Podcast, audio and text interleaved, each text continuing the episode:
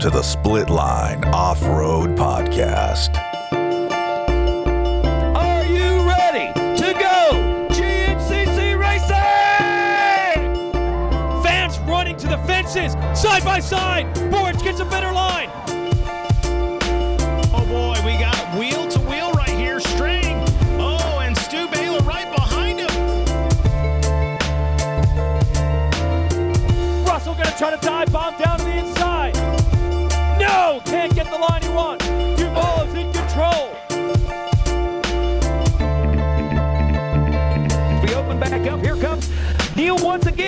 for the pass. Oh, bumping going on.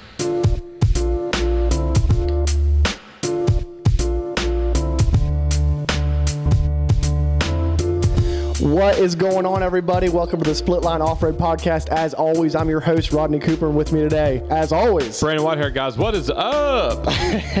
Brandon's bringing the heat tonight. I am. Episode 068 coming at you. We are excited and ready to get back going tonight. Uh, we have a awesome show lined Yeah. up for you. We have stellar guests coming on the line tonight, and maybe an in-studio guest. Um, Yeah. Devin had some uh, truck issues, so we're hoping that he's able to make it in at some point. Um, but if not, we'll keep rolling anyways. We have Steward Baylor coming on the show tonight. Uh, at the top of the show, he'll be coming on and uh, talking all things GNCC. I'm sure he'll have a lot to say. So we're excited to have him on. And then we're also excited to be talking to Richie Nolan and Yeah. Mountain State Hare Scramble Series as they're getting ready to kick off this weekend at the Sand Hill Raceway. So we're excited to talk to him about that. Before we get going too far, we have to thank our absolute awesome sponsors.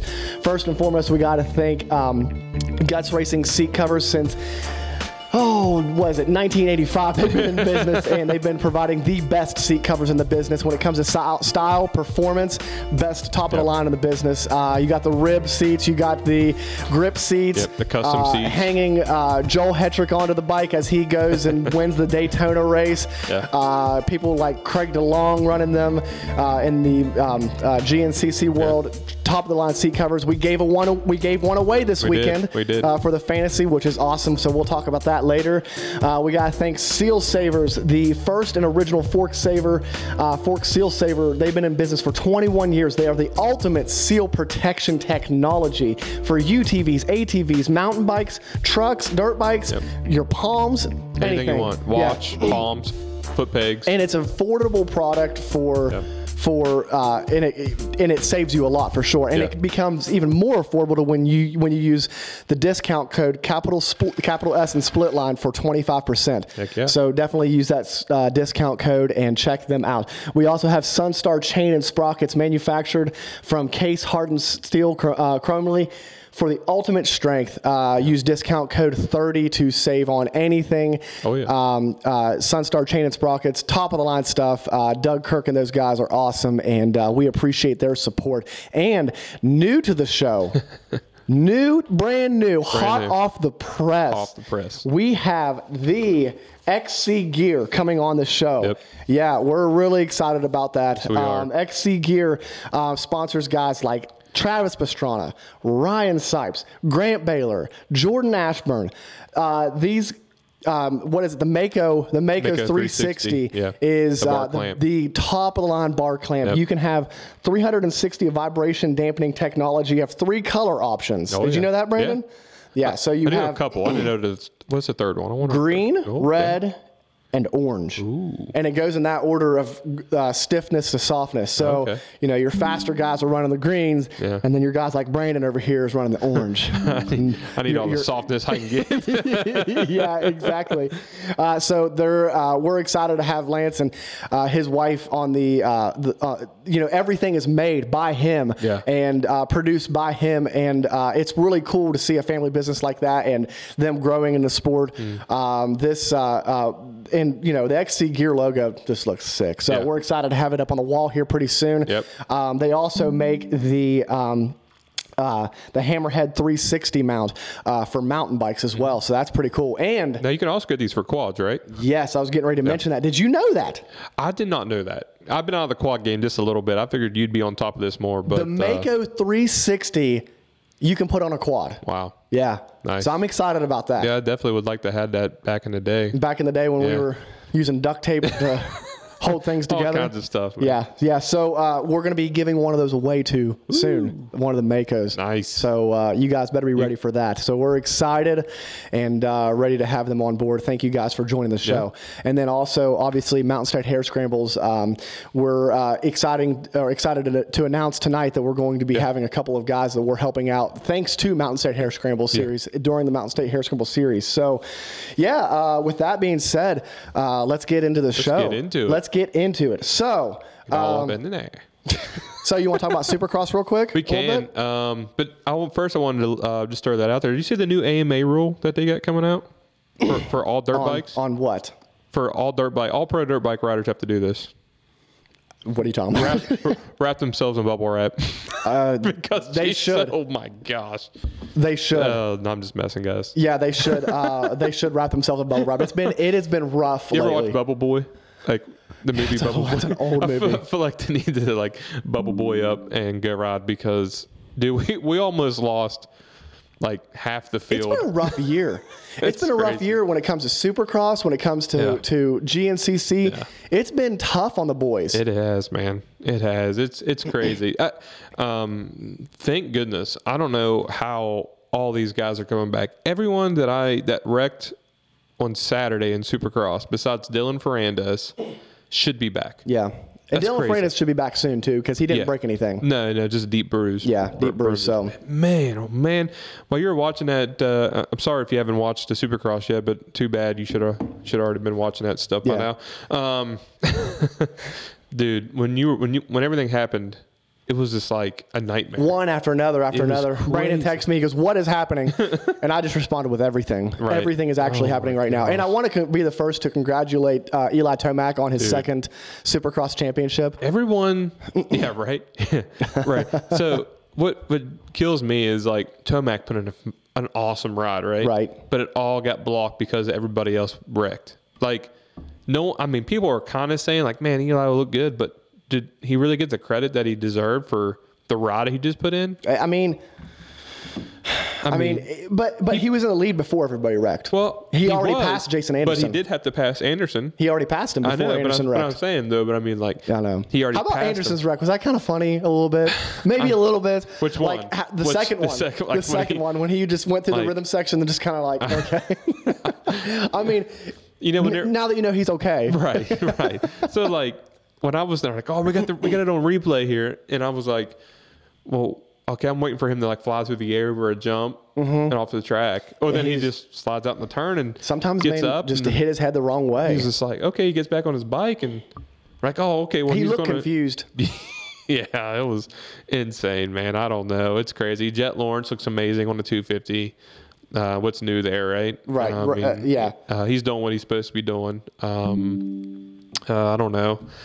Cameron McAdoo, he looked good. He Yeah, looked fast for it's, the loops. Cameron McAdoo is a is a um, uh, a victim of being in the same class as Jet Lawrence. yeah, yeah. Everybody is. right Everybody now. is. That class is is, is I unfortunate. can't right wait now. till Atlanta. Jet is crazy. I can't wait till Atlanta because I want to see Christian Craig and Jet Lawrence go at it. Yeah, that's going to be fun I to want, watch. I want to watch it because you know that's what it's going to be. yeah, hopefully we get to see that. Yeah, I hope- saying I hope they the both get out. The way the season's going, hopefully we get to see that. I want to see them both get out one and two and just get it done. But yeah, it'd be fun. It, Yeah. yeah, exactly. And is that a, is that a triple crown? yes, I think it is. I think. I'm pretty sure. Oh. I hope so. I'll double check. Because that'd be great. That'd be great to see them at, at a triple crown get to have three gate drops and, and actually just go at The it. The best of the best. Yeah. Um, but uh, yeah. So let's talk about fantasy, Oh, right? talk about that Let's talk about fantasy. Right. We have over on the Pulp MX side, um, Mart. Man, these Seal Saver guys.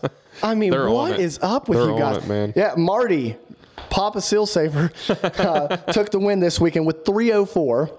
Uh, Big Ben Cunningham, 304? 302. Kyler Murray, 276. And I was just happy to break 200 this weekend after everything was Dude, did, did those guys like go in and like cheat Yeah. after they like Maybe. guys already finished or Maybe, what? I guess. And then, of course, uh, Mason and Marty are taking the top two spots in the uh, overall right now. Uh, Mason's in first, Marty's in second. Hammer 512 is in third. So congratulations to to you guys. What about over on the, uh, Rocky The Mountain Rocky side? Mountain. I know it's your favorite. Um, My so absolute That's favorite. why I get to cover did pick this week though, right? Oh, I don't know. Did you? I did. I did. I did pick this week. There's too many fantasies going on right now. I can't remember what we picked for. Yeah, exactly. No, but uh, over uh, JDMX 050 is still leading. Um, dude, his overall rank is 149 overall. Wow. He's a 149. That's really good. yeah, with Jeremy DeWitt. That's a Jeremy DeWitt. Right there. Congratulations, buddy. Yeah, 149 overall. And then B. Moretto um, is in second. McIvory, McVur, McVury is in third. Ronnie B. 109 is in fourth. Big Ben is in fifth. He's doing pretty good in both leagues. The Racer X 169 is in sixth. And uh, I don't know. Mangroff fell. We all fell. I'm in 16th. I don't even know where you're at. You're you're not even on here anymore. I, I, yeah, I'm, I'm way down gone. there. So, but let's talk about the actual best fantasy. The best fantasy The there split is. line off-road fantasy. Fast and upcoming Yep, this- fantasy. there is. absolutely. So, uh, as it, it's exciting as always, we're uh, excited to keep going um, down this road, and and it's it's a lot of fun. It's Uh, it's already making me mad. it's making me well. It made me happy this weekend Yeah. because yours truly took the win yeah. with 195 points. Wow. So uh, I won. No, he did cheat, guys. Know.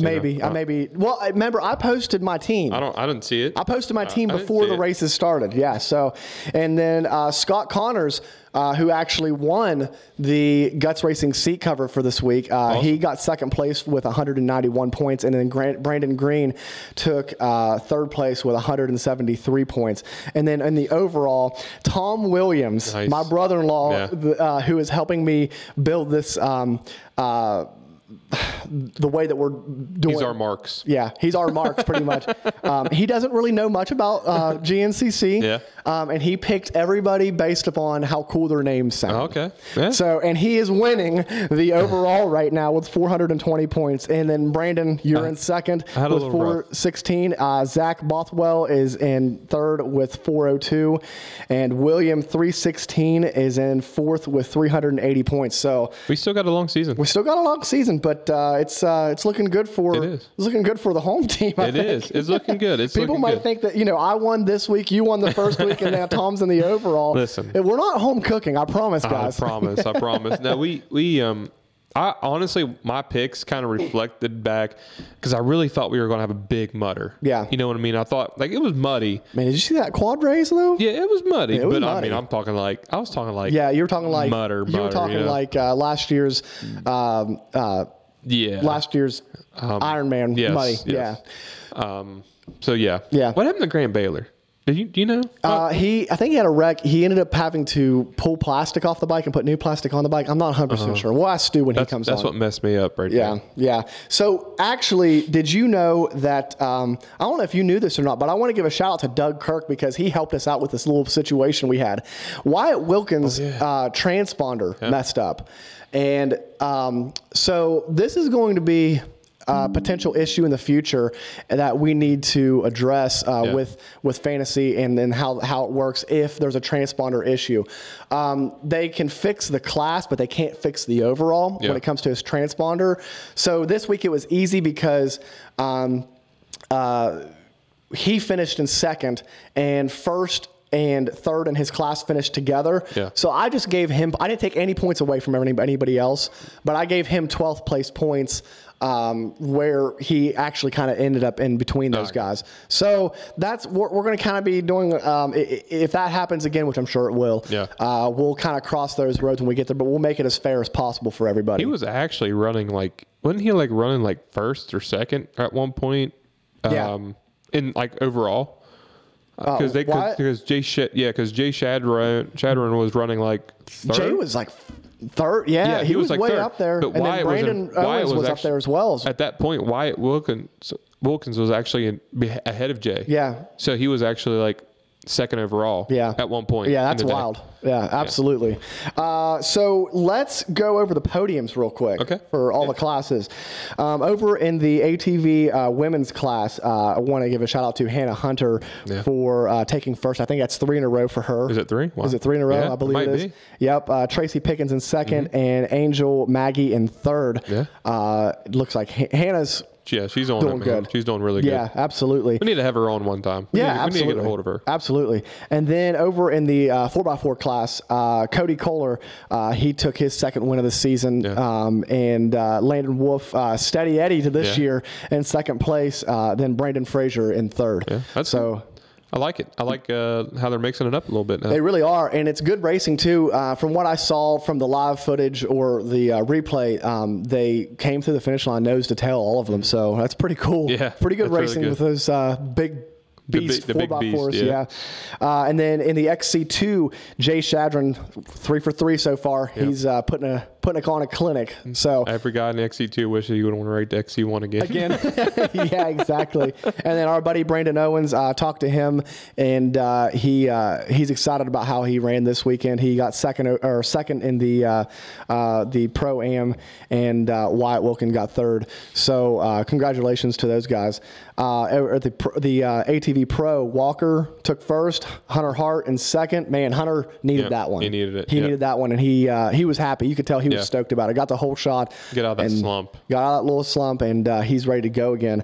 Uh, and then Brycen Neal took third, and uh, I'll, I'll talk to you about that later. Yeah. I, I think that's that I like to see that. Yeah. yeah. I know he's not stoked about it, but I'm you, stoked you about hoping it. it. feeds the bear? Is that what you're hoping? Hmm? You hoping it feeds him? I think no. I think that you know uh, third place is better than than breaking the bike trying Yeah. to go for the win. Yeah. yeah. And uh, I think We'll that, get in that, I Yeah, guess. absolutely. We'll keep going. and then Devin Feehan finished fourth. Can't say enough about how Yeah. he's running this year. Yeah. Led the race for a long time too. Uh, over in the women's bike class, Taylor Jones took the win. Rachel Archer in second. Korie Steede in third. Those those three have been swapping positions over uh, there for the past uh, three rounds Yeah. for sure. So that's going to be an interesting uh, battle to watch. Yeah.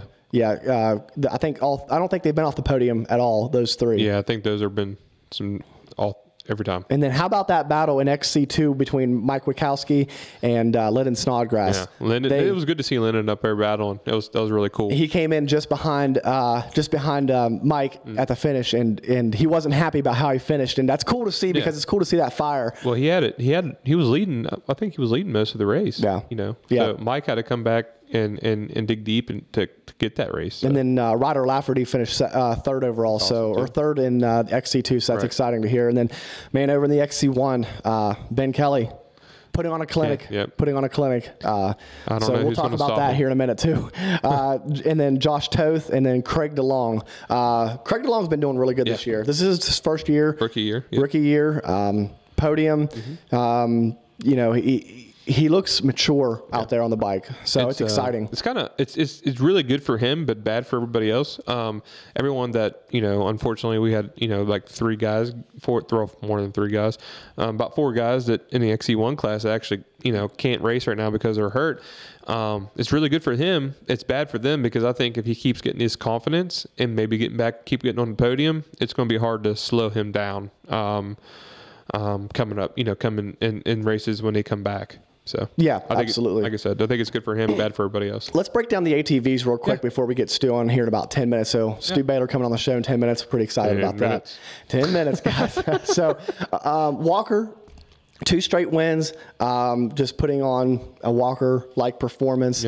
Um, you know, he, uh, uh, this track ended up being really rough. Uh, just real brutal. Did you see it? Deep, deep Yeah, ruts. the deep ruts, yeah. Uh, it ended up being a good race again on the ATV side.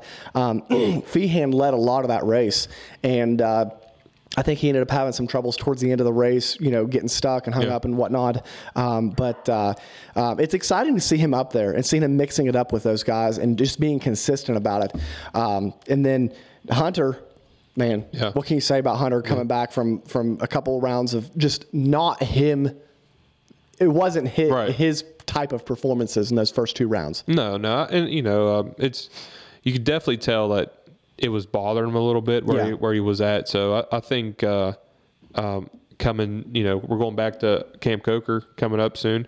So I think coming back into that race, he's going to want a little bit of redemption from round one. Yeah, yeah, absolutely. I, I, I agree, and uh, I think. I think Hunter is a guy that operates off of a momentum. Mm-hmm. So, you know, you give him a little bit of momentum and, and he's will start clicking off. Well, like we always say, it's ra- racers are nothing but head ca- cases. So, I mean, it, it's true. Um, you win, you're you're up, and if you lose, and you're if you do really bad, you're really down, and Yeah. and you're the only one who can get yourself out of it. So. Yeah, absolutely. And um, uh, you know, Hunter is that like you said, that person that that you know once he gets that momentum rolling, man, he might be hard to stop. Yeah. So it's exciting to see him getting back up there and mixing it up where he belongs. And then what can you say about about um, Brycen Neal? yeah. I mean, The beard's gone, the beard's gone. he didn't. I mean, he didn't win, and the beard's gone. right? So. Yeah, yeah. Do the two go hand in hand? I don't know. I don't know. Brycen, where'd the beard go, buddy? I tell you what, everybody, uh, Georgia took everybody's beards. Uh, Mikey Waynes came home Came without, home his, without a without beard. his Yeah, mustache. yeah. I mean, That's awesome. Yeah. I think it was like three people I saw that shaved their beard Yeah. and stuff after that one. Yeah, Bry- no, but Brycen, I mean, you know, I hope this is like this is a sign of like, okay, on my bad days, I'm going to take that Right. third place position. On that bad days, I'm going to take that's the a fourth. bad day for him, Exactly. that's amazing.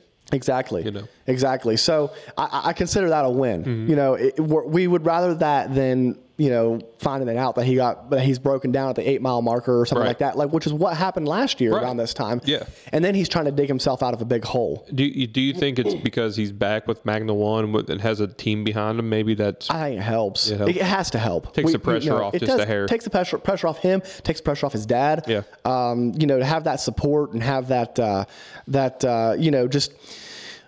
I, I believe it probably breeds a, a little bit of confidence in him as well Mm-hmm. to, to, to be able to walk into that and, and know you have support of a team behind you. Yeah. Um, you know that team also has bike side as well, so it's Mm-hmm. it's it's a lot of support. Uh, so it's exciting to see that, uh, especially for the ATV guys all around. It's exciting to see support for the yeah, ATVs. yeah. That's that's very very um, um, rare these days. Yeah, yeah, absolutely. So uh, going over into Sunday, uh, the first question I'm going to ask you is: Does Ben Kelly go 13 and 0? no.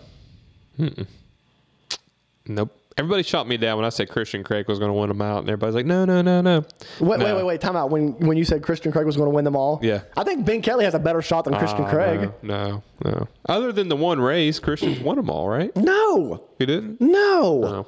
Come on, Brandon. Do you even pay attention? It's been a long time since the West Coast. it has. It feels like a whole season ago.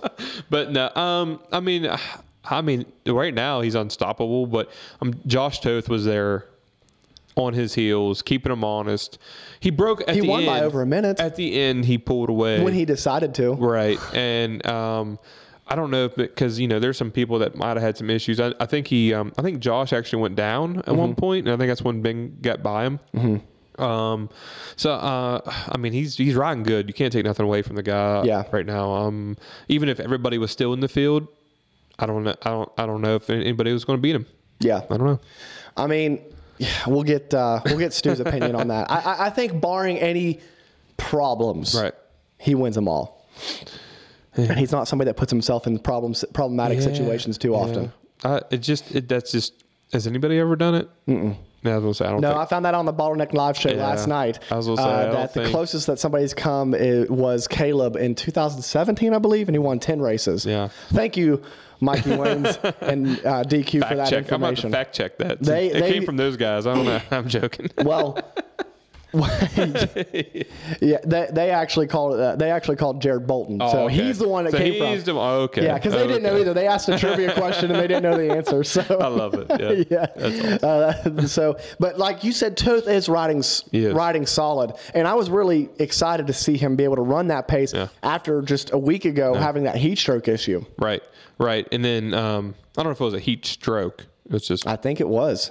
was it? We'll ask. I Stu don't will know. I don't know. Yeah, Stu might know. Um, but you know, Jordan Ashburn got out front early, and then he went down.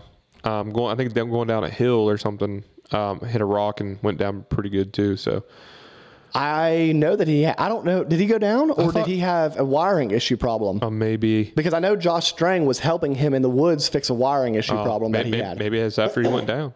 I don't know. Maybe I don't. I'm not sure either. But uh, he was sitting idle in the woods for, a while. uh, over a minute. Yeah. And then for him to battle back up to just finishing just off the podium, that was It's it's impressive. very impressive. Very Yeah. impressive. So um, yes, I'm glad that uh, so uh, Toth comes on the show, and and then he has a heat stroke the next week.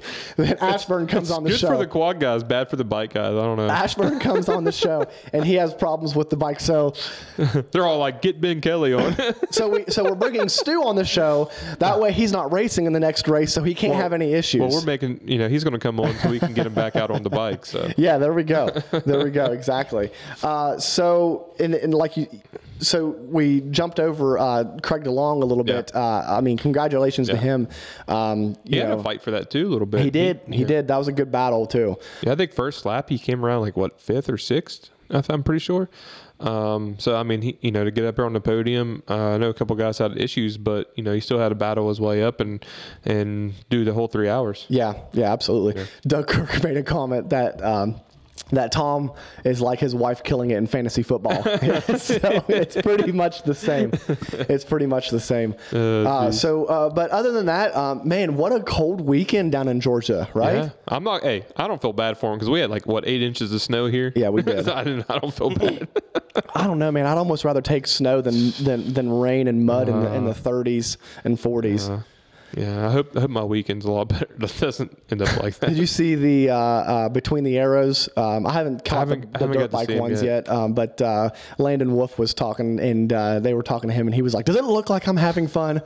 Did you see? Like, I'm Uh, wearing a coat to the starting line." did you watch Stu's interviews? Oh, Uh, yeah, with the With microphone. the Yeah, microphone. it's and- great. And, stuff. And then Ben Kelly was like, "Does it, you know, does it look like I want to be go out and ride the track?"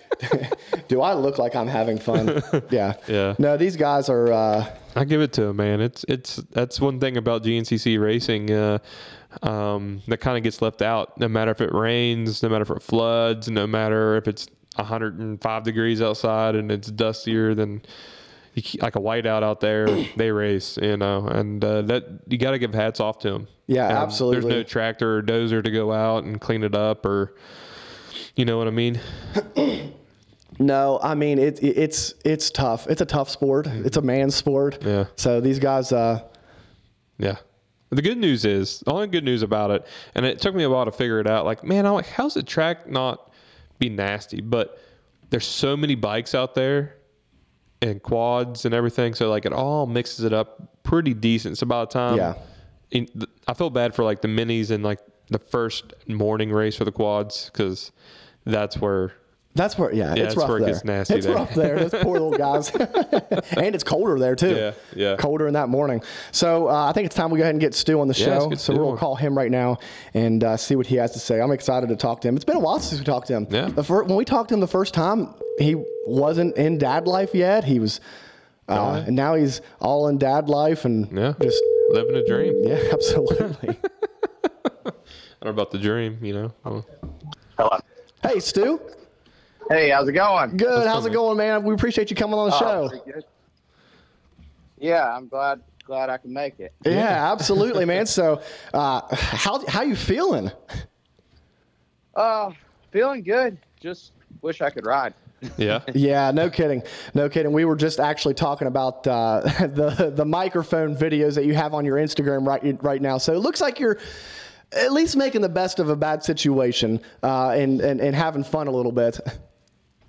Yeah, definitely. I, I've always been, I've always tried to, try to stay active in the racing scene, even even when I'm injured. And this time's no different than that. It's just a little bit tougher being in the parking lot these days than it than it has been in the past. Just you know the the injuries in the past. I was never the the guy to beat, and when you're the guy to beat and you're watching everybody else kind of up front, it's it's pretty pretty upsetting and you never really know. I mean, last year may have been my best shot at a championship and um and it could have been it could have been the last chance that I had. So um, you know, mentally that stuff's definitely frustrating. It sucks, but it's racing. Yeah. Yeah, uh, we just figured you were trying to uh, figure out it's something after for after retirement. You know, being the being a broadcaster. I, I tell you what, man, the, the broadcasting crew is top of the notch as it is with the Racer TV. But when when Stu's in there, like we hate seeing you in there. Right, yeah. But your take on everything, like it's really enjoyable to watch. Yeah, I try to give a good spin to it. Um, I was actually part of the the first ever episodes for GNCC Live uh, back when I was injured in 2013. Um, so I've been in that TV booth quite quite a few times, and I think that I try to I try to put myself in their shoes, and you know even this weekend, I, I think right before Ben made the pass, I said, okay, it's go time. Like obviously he's going to get the pit board. Bollinger and Craig were starting to make some moves and and cut down the time and and as a racer, you kind of know these things and you understand like they're going to throw out a pit board. They're going to let the guys know, hey, you're getting caught, and that's when that's when things start moving on the track, especially especially in that racer mindset. So I like to be able to share a little bit of what knowledge I've I've acquired over the years, and and it's good to to have somebody that that you know Rodney and Mike and other guys in the trailer. It's it's tough to uh, it's tough to not just talk about racing and, and mindset. So they keep me from getting too stuck on one subject. yeah. Right, right. I mean, and and you're always on, on there. You're talking about having the headset on and listening to the race uh, from the spotters' points of view. How actually, how often are you able to get updates? Like if you're following, because I think you were following the XC2 race a lot this weekend, and you were talking about how you know uh, the battle between uh, Snodgrass and uh, Witkowski, and how often you know with that headset are you able to to get a an idea of where those guys are at and what the battle is looking like? It really depends on the track and, and the layout. So this weekend was really good. Basically, if you look at the overhead, there was multiple spots where you could, as a as a spotter or a mechanic, um, they could make it from let's say the one to the three, and then the the nine to the eleven, and and they were every every couple minutes there was somebody down the trail. So I would, in between talking, um, throw the the one side of the headset on and just listen, just just to hear just to hear what's actually going on in the woods. Because although the camera crew's great, there's a lot of places that aren't picked up out there, and I heard on the last lap that there was I could hear it in my ear like contact made, contact made, and it was it was uh, Randy Hawkins saying that Lyndon had actually run it in on Mike and went for the pass and ended up going down, um, kind of clipped his rear tire. But that's the stuff where the camera doesn't pick it up. So that's I, I was just in, involved because the race was fun and exciting. But um, this weekend, to answer your question, it was every two minutes. Like, oh, that's awesome! It was like clockwork. I mean, it was constant chatter on the radio. Just what really depends on on what track it is and the layout.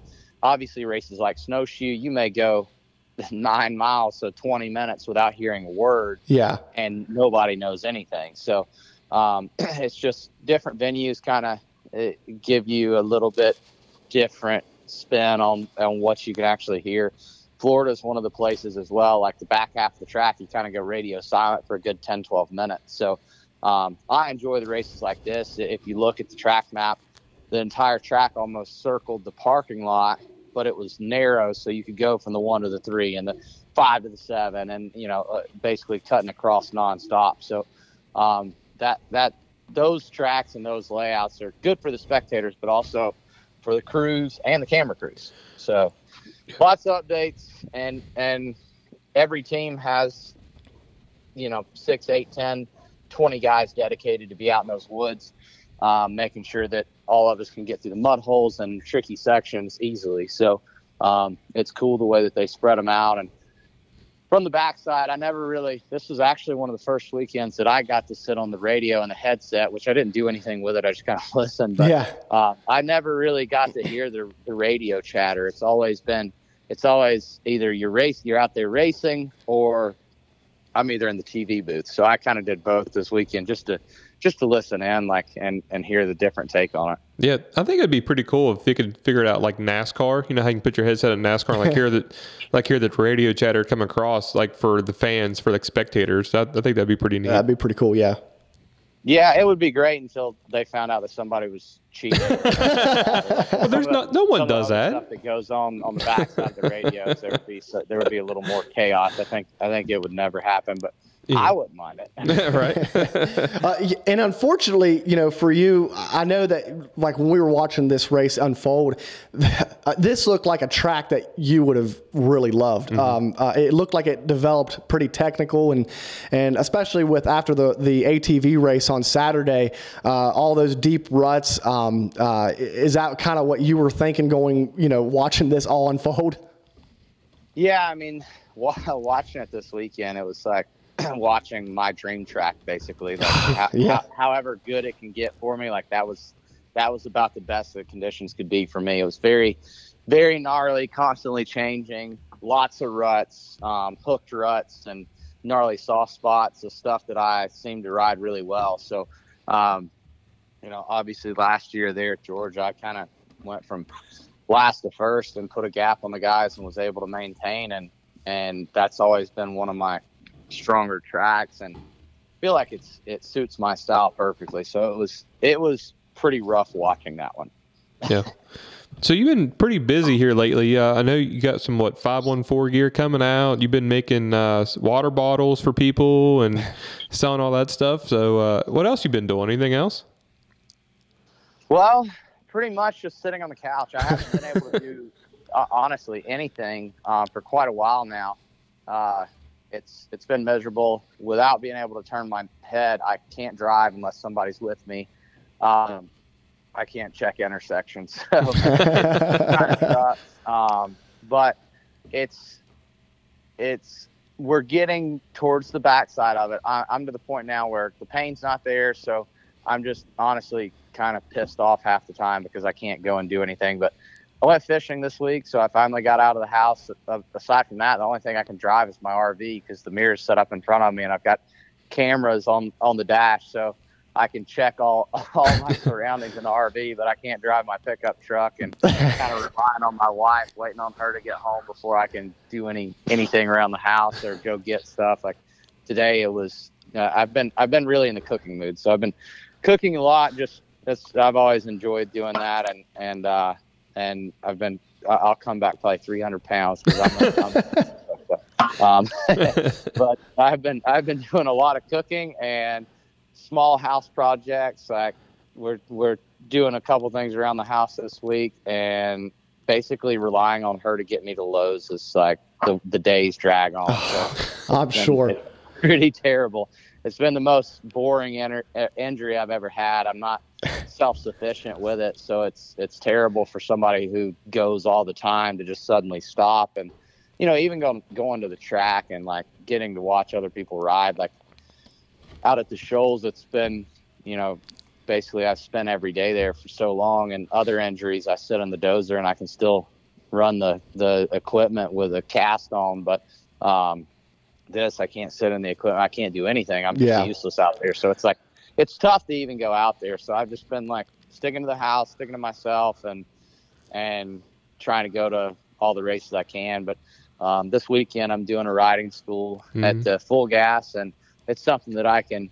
I, I don't I don't need to demonstrate. Um, where I can I can discuss most of that and tell the guys kind of what what I expect, and um, I'm hoping it'll it'll go well. But it's a little way for some extra income. Um, obviously, with, with most racing, bonus structure is everything. I mean, you don't you don't get you you don't make much money on salaries, especially especially in the off road. Um, so trying to do a couple couple riding schools during this downtime and and make the best of it. Well, and that's what's awesome about like what you're doing is is all of the social media that you pour yourself into and and really kind of and it takes dedication to do all of that uh, like we know with with this stuff that that uh, it, it really takes intent to be able to to put It's a full time. it's a full time job to, to, to do the Yeah. social media stuff and then and then to be able to do the writing schools and everything and um, and it's cool because we get to follow along with your story and uh, like we've made a we've we've made a GNCC fantasy and um, just. We, when I've seen you be hard and uh, uh, give uh, some crap to uh, to uh, Bubs Tasha, uh, I've picked him on my fantasy team because I feel like he'll do better the next weekend. Yeah, yeah. This weekend was a little rough for him. He, he burned his burned his brakes out and and uh, but he didn't quit. He would have quit if I wasn't in the back of his mind. He definitely would have quit 100. percent So um, at least at least he was thinking about our little chat. But Right. yeah, um, I mean, I, I try to I try to be very active on the social media. Uh, obviously, obviously, that's how people keep up with us, and um, you know, social media is is is not one of my strong points. Um, but I've I've noticed, especially through injury, that anytime that you stop using your social media, you stop getting likes, followers. People don't really care what you're doing, and they're not checking in on you constantly. And half of our job as as racers in this day and age is, is social media. I mean, there's guys. I would say, I would probably put money that Axell Hodges is the highest paid off, uh, motorcycle rider in the U.S. or close to it, and it's all social media. Mhm. Yeah. Um, Obviously, he's got a lot of other things that he does that to promote himself and his own brand, but um, it just goes to show that that you can make a racer's salary by just staying active and doing things that people enjoy and being able to interact. And um, you know, obviously, I was I was blessed with with the talent to do this, and um, I don't mind. I, I don't mind sharing it, showing it, um, having people kind of tag along through the days. I feel like a lot of people admire it and would love to be able to do it. Um, you know, I mean, that was something that I that I grew up obviously wanting to do, and now that I'm I'm able to do it, I I would I would love to go back and and get to watch Watsy and those guys every day. And Yeah. and I got to it er, at the later part of my youth um, days. I got to spend a lot of time at the at the farm there, Randy Haw- Hawkins' place, where Jason Raines, um, Steve Hatch, uh, Rodney Smith kind of bounced in occasionally. Um, Fred Andrews, the Cowie team, uh, Watsy was there. Thad Duvall, Charlie Mullins. Like you see all these guys. And you got to Barry Hawk was ra- even racing back then, and, and I got to ride with those guys and got to see what they did. So you know my my social media and and kind of posting through our days and what we do and and showing that I'm a real person, not just a dirt bike racer. Uh, I got to see that, and a lot of people never get to. I mean, no offense to Kailub Russell, but he never really showed his his true colors. And I'm a I'm a friend of Kailub's, and I I know how Kailub is, and what you saw on social media and in front of people was not at all the Kailub that I knew. I mean, the Kailub that I knew was was was fun to be around and and enjoyed having a beer with the boys and going out and bowling and bow fishing and the same things that I I enjoy and I actually post about. But feel like so much of our lives has been censored, and for a long time, it was if you want a factory ride, you had to be censored. Mhm. Yeah. Um, and now through social media, you can actually show your true colors. And, and I think that I'm, I, I, I feel like, and maybe I'm wrong, but I feel like I'm kind of on the forefront of that to basically show the, the industry that people want real people. Like yeah. I, I am just as good at advertising in seventh place with a personality as the first place guy with none. Yeah, And, and you're right about that because I mean you are on the, the one of the pioneers when it comes to putting yourself out there. I mean we we watched the or listened to the uh, weekend review with Stew um, with the uh, with OTP and it's awesome uh, all the time and uh, we enjoy having you on here as well and stuff like this. Um, I feel like it just only benefits the sport as a whole. And whenever you do it and you're you're kind of on the forefront about it, it almost makes people other people feel obligated to Yeah. to okay i gotta i gotta do it as well and I, I feel like we've had more success probably getting people on because they know that you do this type of stuff all the time Yeah, yeah, and and I think uh, I think it's going to start slowly picking up and making it easier for other other guys to want to jump on. But um, a, a lot of it, to be honest, it's racers are very secretive, secretive on how much they make, um, how often they train, where they ride, and and they all think that they have the secret sauce to success, and that's bullshit. Nobody has it. Um, there is, it, it's it's open knowledge. If if you've got if you've got talent, heart, motivation, and a good training program and the right people, you're going to be successful in racing if you're missing one of those elements, then you're probably not going to be successful. And and it sucks because there's a lot of guys that have everything but the talent, and there's a lot of guys that have everything but the heart. There's a lot of guys that have everything but the the the motivation to go and train. And it's it, it's at the end of the day, it's not a secret. Um, what we make is really jack shit. So I don't know why we're secretive about that. the, industry the industry puts the fear of God on you when they're like, yeah, yeah, don't don't discuss this contract with anybody, and it's like, okay, I'm the number one guy in the U.S. You don't want me to discuss that I make less than six figures. okay, whatever. Like, no, that's cool. Uh, Fine. right. But no, I mean that's that's the way that that's the way that things are, um, and I think that I think that you know even doing these these podcasts as a whole, and I don't know if you guys listened to the one yesterday, but the end I, I said you know if you're a pro rider, call up, do a podcast. Like doing this stuff, it's helped me with my career. It helps you as a public speaker.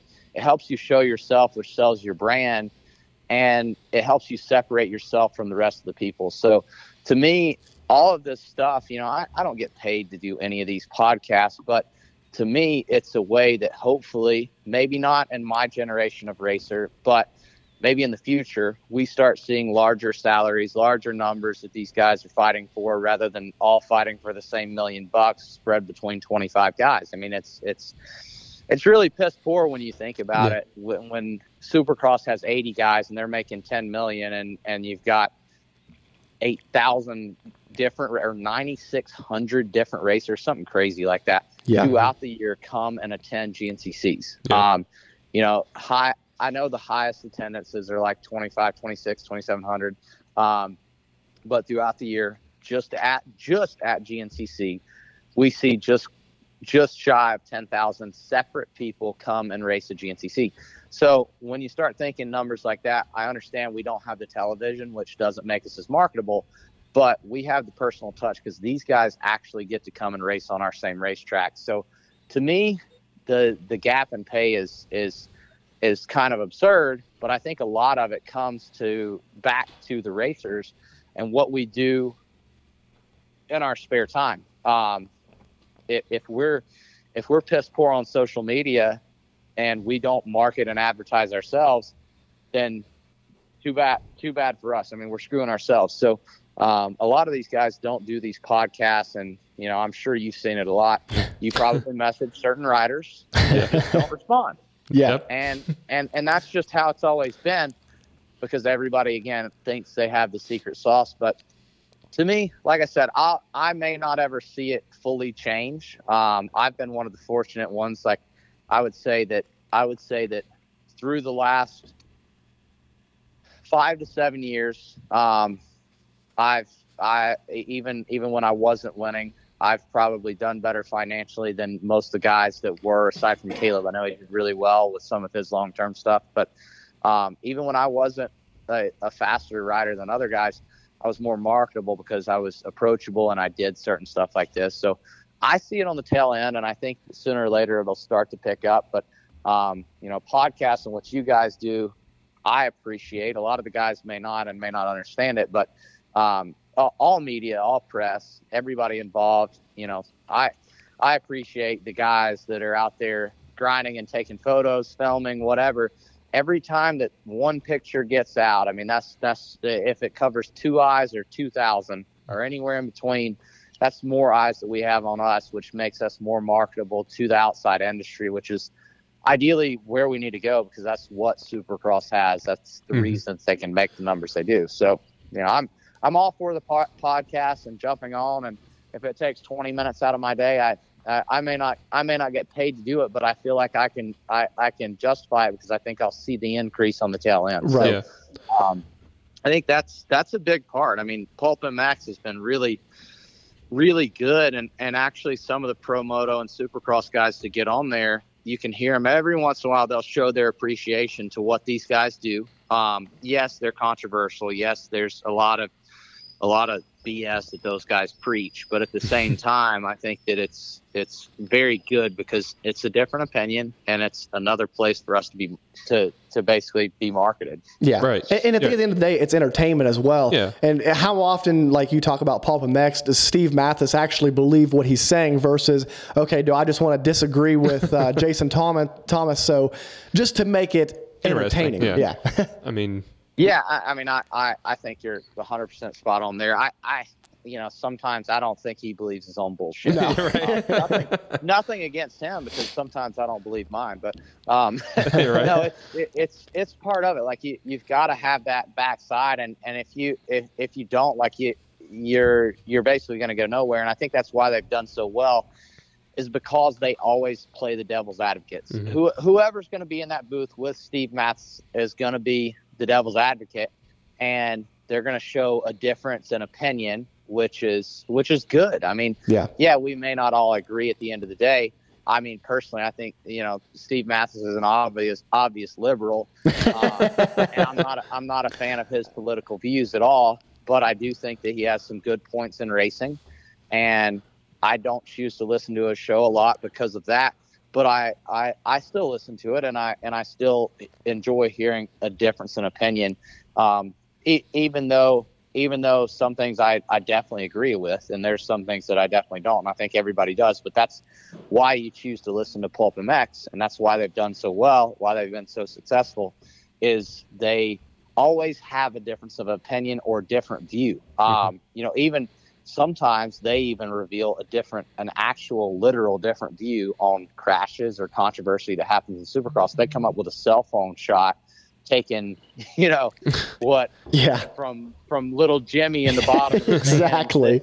that shows a different angle, like the the whole uh, uh, Craig Freezy or the the Freezy crash. Yeah. Yeah. that one. So the Freezy crash, like, dude, I'm sorry, but Christian Craig, Is as a racer, they- Christian Craig fucked up. yeah. No doubt about it. There's no doubt in my mind.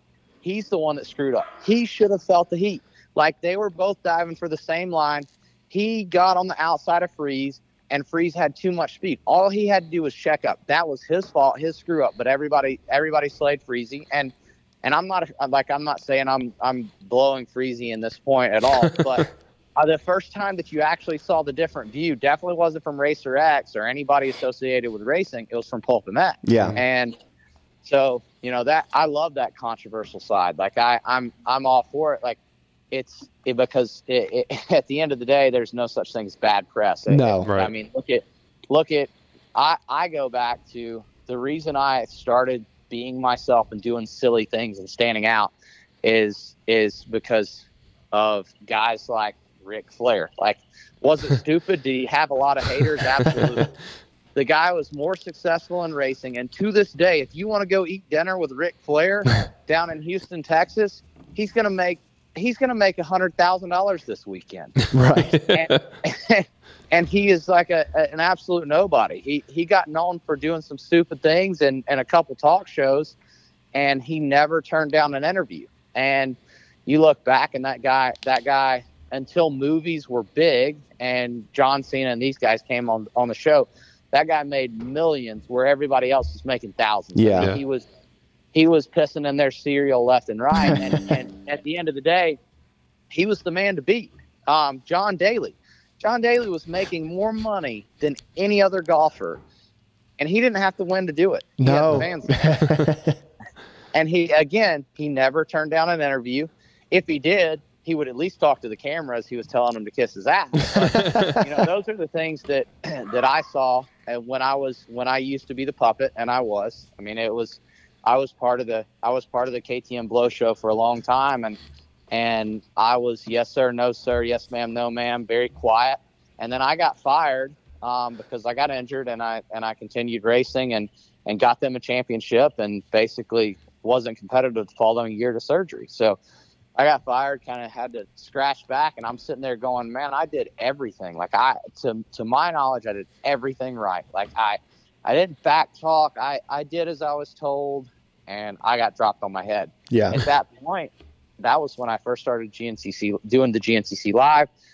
I realized that I've got to put myself out there, and that's kind of what I've done, and and I've carried it through to now to present day is is doing extra extra things. If it's an interview, if it's on camera, off camera, even if it's talking to somebody who really doesn't matter in the grand scheme of things to racing, just just saying hi. You never know who that guy might be. That you know the Todd Ely's of the world. I mean, that guy contacted me to have a beer with him. He drove up on the golf course, sent, sent his kid to pick me up on a golf cart, and before you know it, I'm I've got a got a ride from the guy. So, um, you know, just just putting yourself out there is is big, and it's something that a lot of racers are not comfortable doing. So, Yeah. I, again, I'm I'm all for the pretty much anything. Yeah.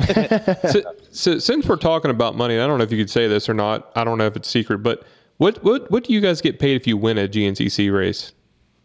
Um, it, it depends on your contract. Like most guys are anywhere from seven to ten thousand dollars to win a race. So, So- is that from come from like Yamaha or does that come from like GNCC itself? Like, what's the purse? I don't even. GNCC's GNCC's purse is like twelve hundred to win, and it goes down from there, Wow. which hasn't changed in about the last twenty years. That's been That's low. close to the same.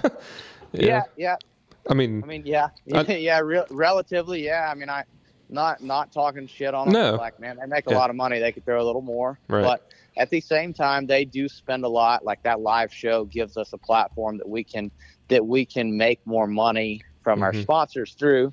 Um, but yeah, basically between everything, when when everything's in, most guys are anywhere from seven to some of the bigger contracts. Like when when I was working on ten and twelve different deals and and doing like the the Teely side of things, um, I was able to have.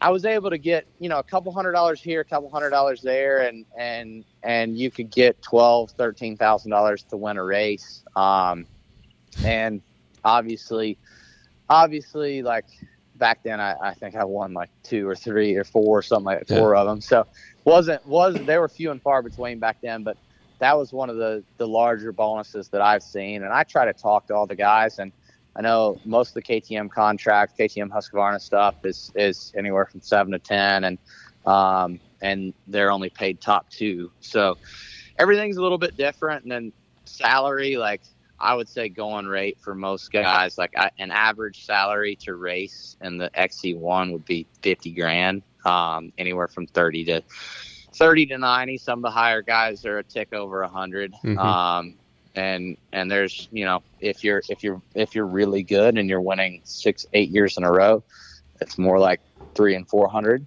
But um, you got to do a lot to get there. Where Yeah. literally a, a decent pro supercross 250 ride pays Way more. way, Way way- more. pays Yeah. a million. I was gonna say like So, compared to Supercross, Yeah. a main event guy on 450s, a hundred thousand to win a Supercross. I'm like, yeah, yeah, and and you know, I, and and I've heard the backside. You know, I'm sure that there's some listeners that are thinking, "Oh, this guy's complaining because he's making you know a couple hundred thousand a year." Yeah, well, at the end of the day, I'm putting my body through hell. Mhm. Probably won't be able to walk past 50, so I need to figure out how I'm going to retire between now and 50 because of the shit I've done to my body.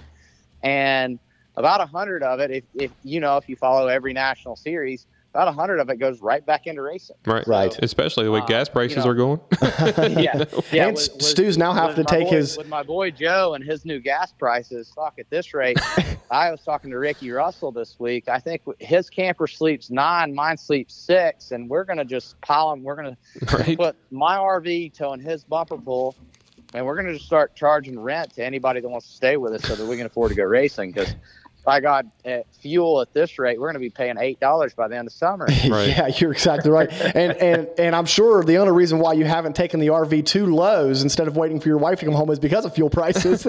You're damn right. she's got a gas. She's got a gas car. I got. I got. I got a diesel. It's not happening. I'm not moving that thing. It doesn't run. An, it doesn't run an hour extra if it if it doesn't have to. Right, right. it's it's like we're going. I'm going the full gas sprint uh, this weekend, and from West Virginia down there. I mean, me and my nephew were splitting the cost for gas for his truck and camper. I mean, we're at like six, seven hundred dollars just for gas. Yeah. Yeah. You know what I mean? That's that's insane. Yeah, Right. yeah, it's, Insane. it's absurd. I mean, even we're only an hour and 20 minutes from there, but I was doing the math and I was like, you know, we could, we can drive back and forth each day for the riding schools. Basically, I drive down three days, Mhm. And in a gas car and, and her and her SUV, or we can take the RV down there one time. And I'm like, uh, we're taking the RV.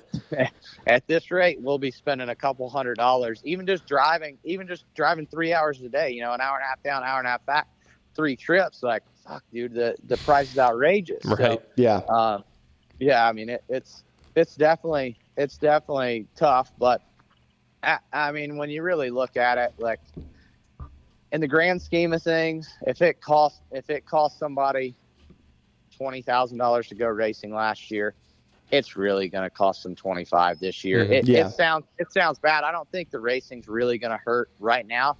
I think we're going to see a. I I would guarantee we're going to see a twenty percent dip um, in, in attendance Mhm. within the next 12 months. But um, that's that's kind of I feel like it's going to weed out the guys that weren't really traveling for it anyway, and the guys that are that are dedicated to it. Like I've seen it before, obviously back when I was a kid, but the highest attendance to date um, at the time, not to, not now, but the highest attendance to date was was Unadilla GNCC during the recession, and we had like 1,900 riders. I remember it was such a just crazy. We almost hit 2,000 people, and now we've hit almost 3,000. But um, back then, I, I want to say 08, 09, we it was it was almost five dollar gas prices back with when we when the idiots voted for the last Democrat to come in.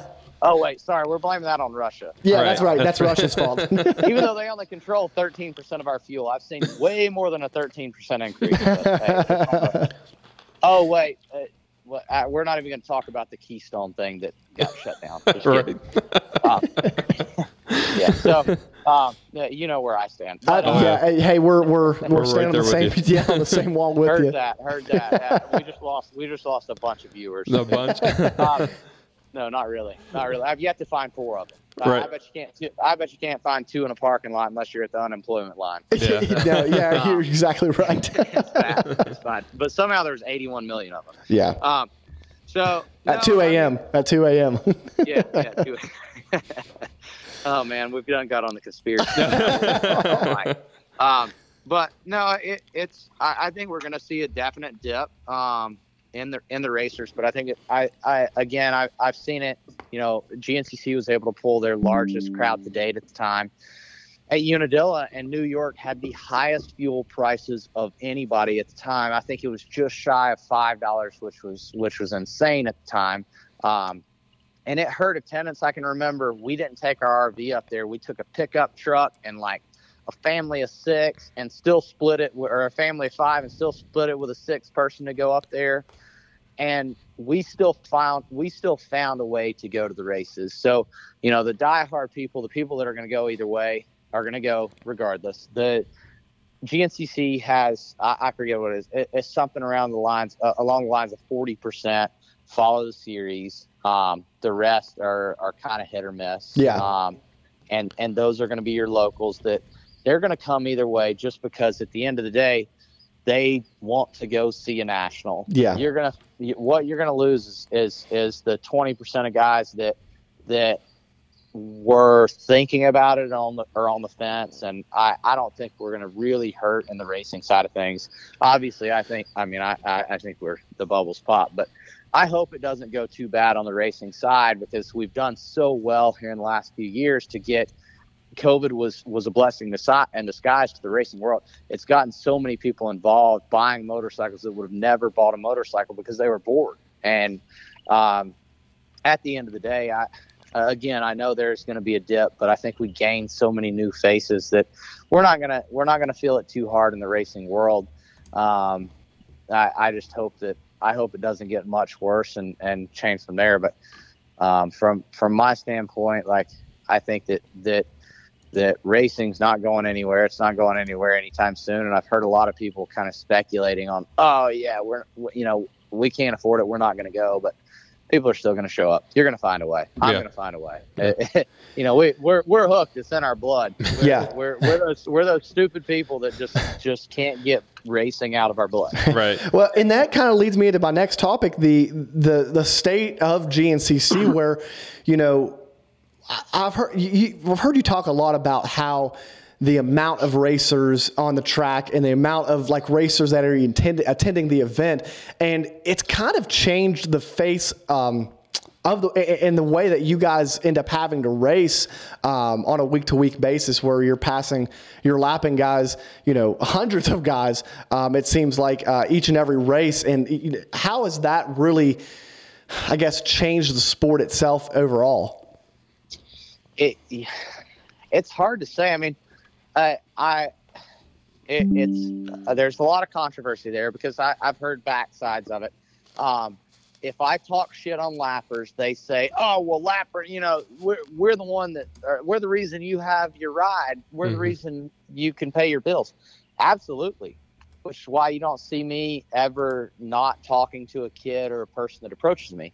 Um, but it is very difficult because we are paying our bills Mhm. out there. So um, it, it's it's a very touchy subject, but it, and, and it's tough to it, it's tough to navigate because you never know who you're going to piss off along the way. Um, but there's a few different things. Um, number one, AMA has really cracked down in the, in the recent years on pushing people out of classes because of a, a number, a percentage, or some shit like that. So they're pushing people into the three hour race because they need to be in the B class now. That never wanted to be in our race. They loved coming to the GNCCs because they wanted to ride the C class and wanted to watch us. Right. Right. They're not going to ride the sportsman's class because they want a shot at getting top 10 one day. Or they don't Um, want to run three hours. yeah, or they don't, or they hate three hours. Absolutely. So, so now we've got a lot of B riders that that truly do not belong in our race, and we're passing them them at such a high rate of speed that it's dangerous to both us and the lappers. You know, Strang's crash, my crash, a lot, a lot of crash have been uh, been provoked this this season by basically a pro rider coming up so fast on somebody, changing lines last second, riding a line that we haven't walked, haven't seen hit a tree, what, whatever it may be, and and ending, ending up injured. Um, and it happens. It happens regularly. This year was just uh, uh, way more regular than normal. Um, total freak thing, but it is it is gr- it, it- it's a blessing and a curse. Um, to see the attendance grow is great. Um, the the curse is the backside. Obviously, the injuries that are happening now that we see today. Um, and I think a lot of it, I would say 50% of today's injuries, just talking to the guys that I know, have been started by other riders um, Yeah. or finding themselves in different lines. So that's where the curse comes in. Um, it, it's it, it's it's changed racing as a whole. Um, we have to we have to plan our our moves based on lappers. And when I walk a track, I walk I, I walk or pedal the track looking at two lines now, and I try to. Um, and sometimes you almost have to look at three. You got to look at you got to when you're in deep and gnarly conditions. You look at this is the fast line, but it may go to shit. So this is my backup line, and then my backup line in case there's a lapper in there. We got to come up with line three. So um, when you're when you're inspecting courses now, that's also that's also changed uh, drastically. So it's it's tough. Uh, again, it's just a blessing and a curse. I mean, obviously, we want to see GNCC grow. It, it can only help us as pro riders, but it does it does affect our safety, and it makes us second guess some things that we're doing, and it and it and it changes the way that you're going to approach different sections, and it also makes me think, you know, how can this be better? Um, which which is a, a tough one, but um, we can gander at that all night, and I don't I don't think there's a perfect answer. But, yeah. um, you know, my, my personal opinion is, is a three day weekend, but that's, you know, that's, that's just me. And, and the only reason I say that is, is GNCC is outgrown themselves, Yeah. but you don't want to split. I've heard splitting bikes and quads. I don't want to do that. Like, I think we all stick to the same weekend, just figure out a way to work in Friday. And then you're going to hear the complaints about, oh, well, then we got to miss another day. Motherfucker, you were in that parking lot anyway. if you're going to a GNCC and you're not there Friday, then then I'm calling BS. Like, Yeah. sorry, we're we're all pulling up Friday anyway. There, there, you might lose five percent of your your amateur youth racers, like something like that. I mean, it, it's still a national event. There's 13, 13 a year. You can miss 13 days, or some of them are summer breaks. So you can miss more than 13 days some somewhere through the through the year. I, I think there's like 10, 10 first half, 10 second half on school. So school and work, people will figure it out. I promise. Yeah, So no, that's that- why that's why I think a three day weekend. I think start start racing on two o'clock in the afternoon on Friday. Get a couple of the the micro and the amateur and the e bike races out, and then Saturday uh, amateur quads, pro quads, pro bikes, back to back with pros, and you'll keep a good crowd there. Yeah. Um, that's that's my opinions, but no, I I mean I think that something's going to have to change soon because of the amount of people on the track. I just don't know the best way to to approach it. Um, I'm sure there's smarter people than I out there that that are trying to figure out the same thing. Um, you know, GNCC is always evolving, always kind of on top of things. So Yeah. I think we will start seeing some changes because I think they're they know that they need to address it at this point, and um, you know, it's just it's just moving forward. What's the best place to go? Yeah. I really like that pro. As a fan of the sport, that really. Uh, I mean, that's something, an idea that I have never thought of before. I heard you mention it on OTP a couple weeks ago. Uh, the the idea of, of racing ATV pros and dirt bike pros on the same day, and I mean, you already have the fans in the gate on Saturday, and then plus everybody there that's already there for quads. The bikes are already there, so to be able to carry all of those fans over into one day, it, it makes too much sense. Uh, I mean, I'm sure, like you said, there's a lot more smarter people than us that, that have to figure these things out. But um, I, I think that if you can get, you know, all of your fans in and all of your racers in to watch, you know, the best of the best on one day, it, it, that would be huge. Right. Yeah, I mean, I think it could only it could only help um, as far as our sponsors and stuff like that wanting to be there. I mean, because a lot of the quad and bike sponsors carry over from day to day. So um, that's the only reason that I said it. I mean, I, I've thought I've put some thought into it. I, I really have, and and uh, and that's the best case scenario for for me and maybe not for a lot of people, especially the quad guys. They love to complain about anything. But, um, you know that that's neither here nor there. Hey, they're easier to get on podcasts, though. I will say that as a whole, they are easier to get on podcasts. Well, that's because they're they're fighting like uh, the the dirt bike guys are fighting for a million dollars split between 25 guys. The quad guys are splitting for are, are splitting 10 grand between 25 guys. So um, they're and they're pimping themselves out for free at this point because they need they, they need to figure out a way to make two bucks to, to come to the next race. Um, no, I, I, I love the quad. A lot of quad friends. I, that's why I, I hope I'm allowed to talk shit. oh, Oh, yeah, absolutely. We yeah. encourage it. Trust me, we'll, we, we talk it right But back. no, I mean, at, at the end of the day, the quad guys, they're going to complain about if any schedule was changed. But I, I think that, I personally think that um, it would be the best way to get spectators in there back to back pro races. They'd never have to leave the Big Buck Hill or whatever it may be. Um, Could you imagine? I, I understand their little side. Like we need to make some changes with the with the mini dozers, yada yada yada. Well, that's fine as well. Then the second the quad, the white flag or the checker flag flies, start with a Sweco halfway through the track and one at the finish line, and go for one hour. And if you can't make it all the way around the track, then that's fine. We start racing. It'll it'll tighten our races back up on the pro side on the bikes because if you look at it, back in the day, half of the reason the racing was so good is the first half of the track you're learning the track still. Yeah. Well, after Yeah. the quads go and butcher it, we're not going to know the lines that develop, the lines that change. So we're going to be learning the track as we go. I think it's going to change that racing to where it's going to go back to the third hours where you really push. It's going to make smarter racers better. I think guys like my brother, who who's more of an old school guy, doesn't really like to train and do the extra work. He'll be a smart racer.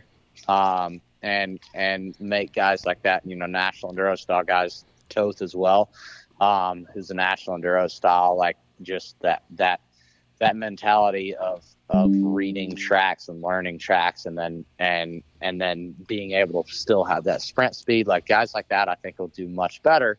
Um, and the guys who are just strictly fitness, they're probably going to do a little worse. But I think overall, it's going to tighten that gap, the, a lot of the gaps, like throughout the top 10. You won't see three guys breaking away and then six minutes back finding the next three.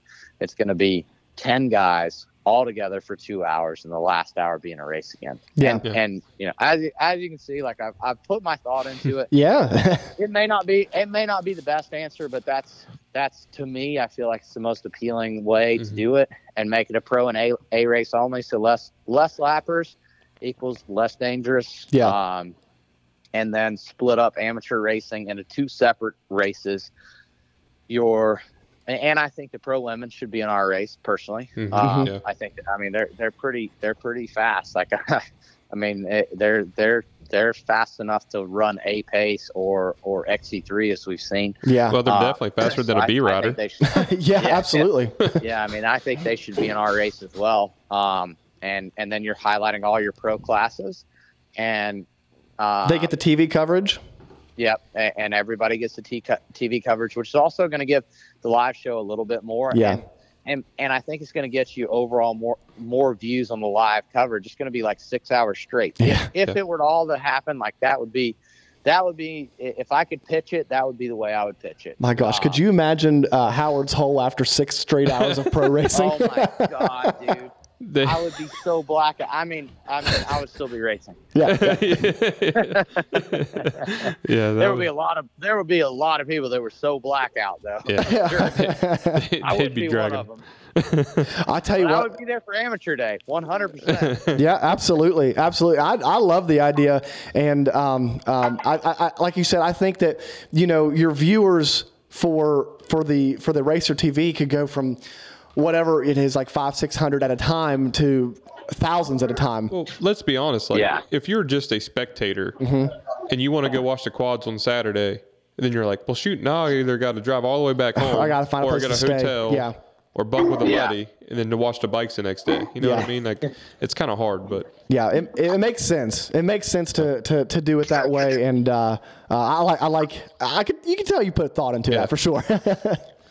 Yeah, I just got to get I got to get the powers that be to listen to me. So, um, yeah, that's that's the next step. we'll see if we can get this uh, this podcast in somebody's don't- hands. I don't know if anybody listens, anybody that has any power listens to this podcast. So you're so if you have any thoughts that uh, you don't want them to hear, you're safe here. We don't even know if they know we exist. Perfect. yeah, yeah, exactly, exactly. Um, so real quick before you get off, how are we looking? The wrist is good. We're just waiting on the neck, or Yeah, yeah. So the wrist, I, I mean, I, I'm not wearing my brace. It's it's still broken, but I'm not I'm not very good at, at wearing.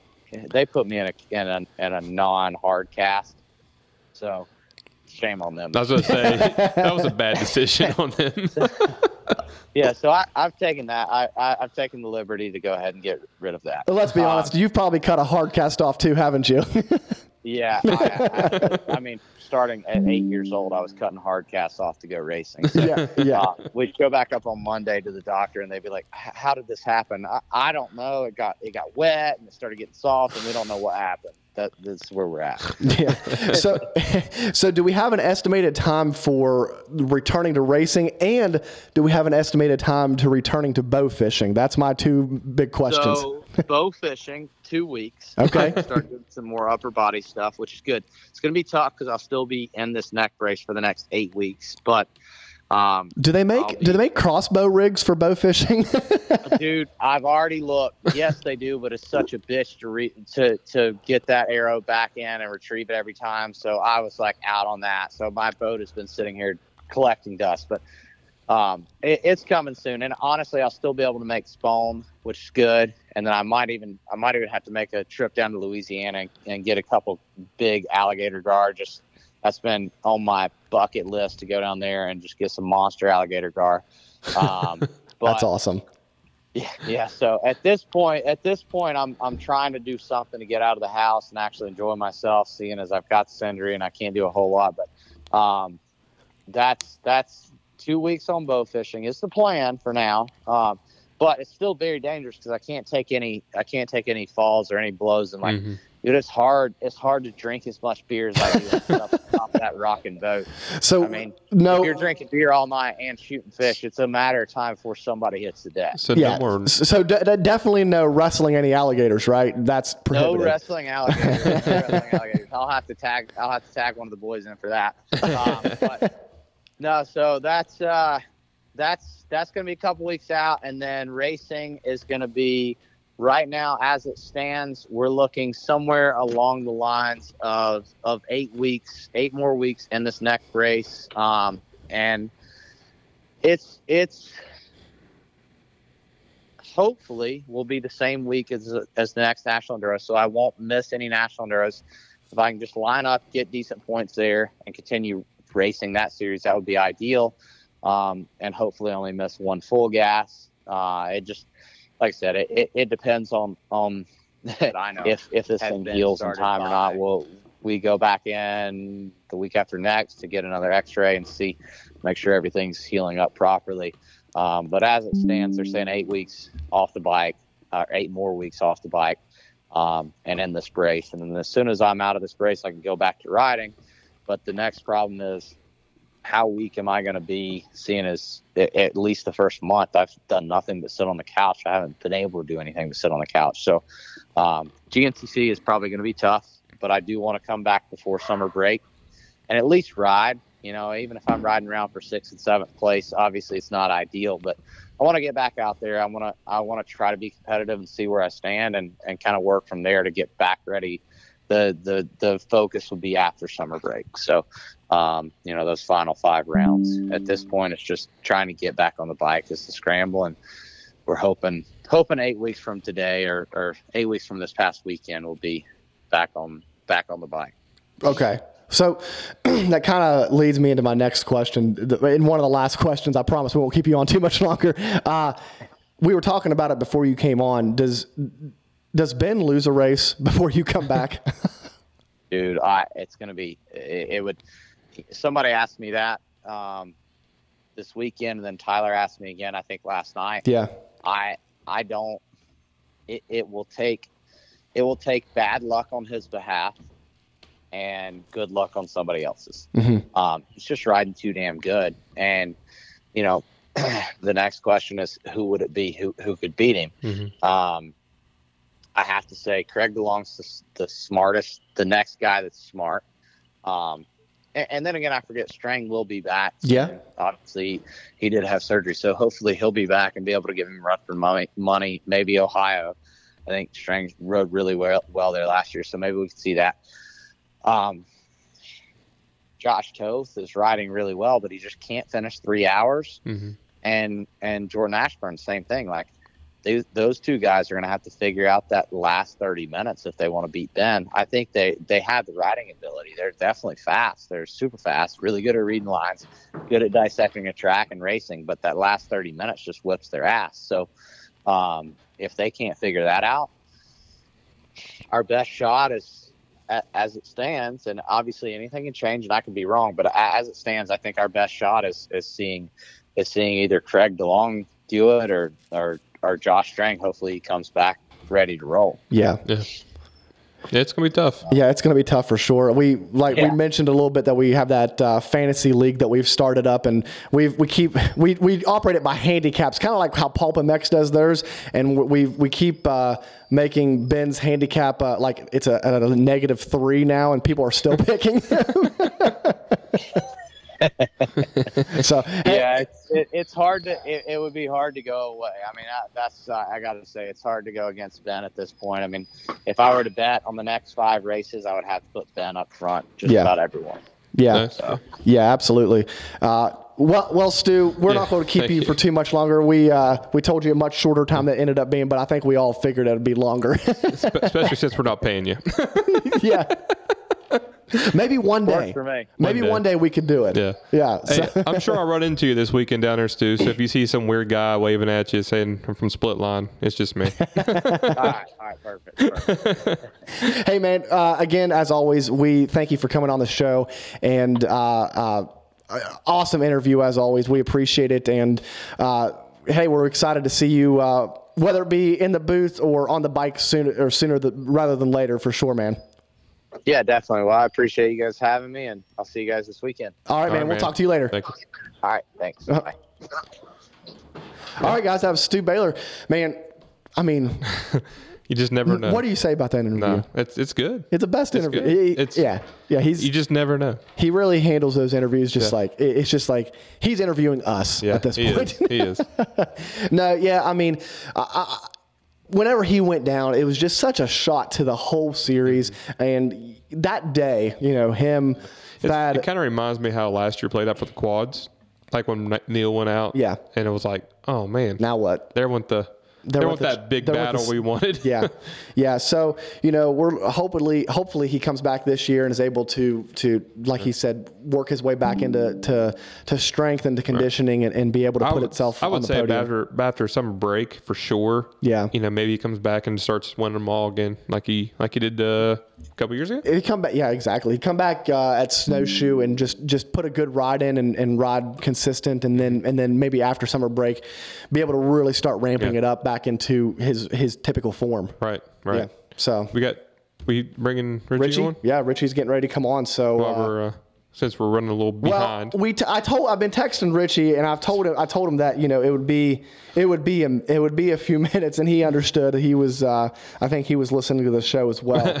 Um, Sorry, Richie. Uh, Stew is a long-winded some Man. days. I'm just, the Mount State Hare Scramble series. What do you? it's it's a great series. Man. Absolutely, It's- we're excited to talk about it. if you're thinking about riding and you're around West Virginia, if you're just thinking about starting to race off road, go check them out. They're a great series to to start out on. yeah, absolutely. Keep talking. Yeah, I'll tell you. Hey, um, or quick, um, I don't, I don't I don't know if anybody really cares or not, but Sunstar, um, and me, uh, they, uh, we did a little blog, um, for Sunstar there, so it'll be coming out tomorrow, uh, about the full gas sprint Enduro. That was pretty cool. Um, Sunstar reached out to me and. Um, we did a little bit of a rider profile with um, talking about full gas sprint Enduro. So if anybody's interested in that, I think it comes out tomorrow on Sunstar's website. So go to Sunstar um, website and check them out. And while you're there, buy you a set of. Uh, Yeah, how did that go? How did that feel being interviewed? it, it was weird. Uh, it was it was pretty cool. It was weird. Um, um, first time, I think. I think it was the first time like be as a rider, uh, being interviewed like that. So it was it was pretty neat. It was a pretty cool. my gosh. I know, right? It's kind of weird. Well, did they ask you any like?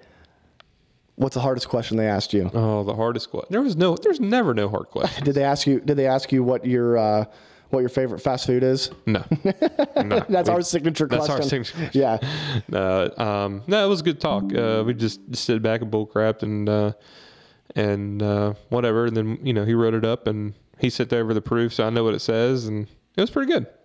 I'm telling you, I'm having. a You're time terrible. Yeah. you're about to get fired from Yeah, all the technical. You, would be crap out of luck if I got fired. you're fired, fired. Um, so uh, yeah, so if, if you guys are going down to full gas sprint Enduro, make sure you check out Stew's riding school. I don't know if he's booked up or not, but I know he's doing one Friday and Saturday. Uh, all, honestly, thought about doing it myself, and I was like, eh, I don't know. You know, do I need do I need to go faster or not? The answer is prob- probably not. Probably not. oh shoot. Hello. Richie, What's going on? how's it going, man? We appreciate you uh, holding for us while we were uh, talking to Stew Baylor on the phone. Oh, that's not a problem. It actually worked out good for me because I was running behind trying to leave the track, so that actually worked good. Yeah, yeah. yeah. Those of you that don't know, uh, Richie Nolan is the series promoter and owner of uh, uh, the Mountain State Hare Scramble series, uh, new sponsor to the podcast, and uh, uh, man, uh, a home series to Brandon and I. And uh, uh, we appreciate you being on tonight, and we're excited to talk about some uh, Mountain State racing. Awesome. Yeah, I love being on.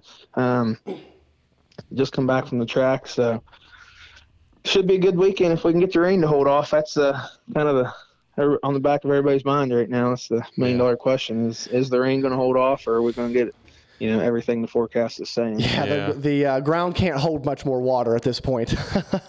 Yeah, um, the the track we're at this weekend's actually it's pretty rocky. So it's- right now it's surprisingly dry. Uh, it's actually dusty in in the majority of it, but uh, I would much rather see the dust and the mud. So we're, yeah. we're hoping the rain, you know, like I said, holds off. Yeah, for sure. Um, so coming into this year, you're kind of doing a different format um, with the bikes and the quads separating on different days. You want to talk about that and all that? Yeah. Um, so obviously, anybody that was at the uh, races last year seen how much uh, we grew, uh, and I contribute a lot of that to COVID.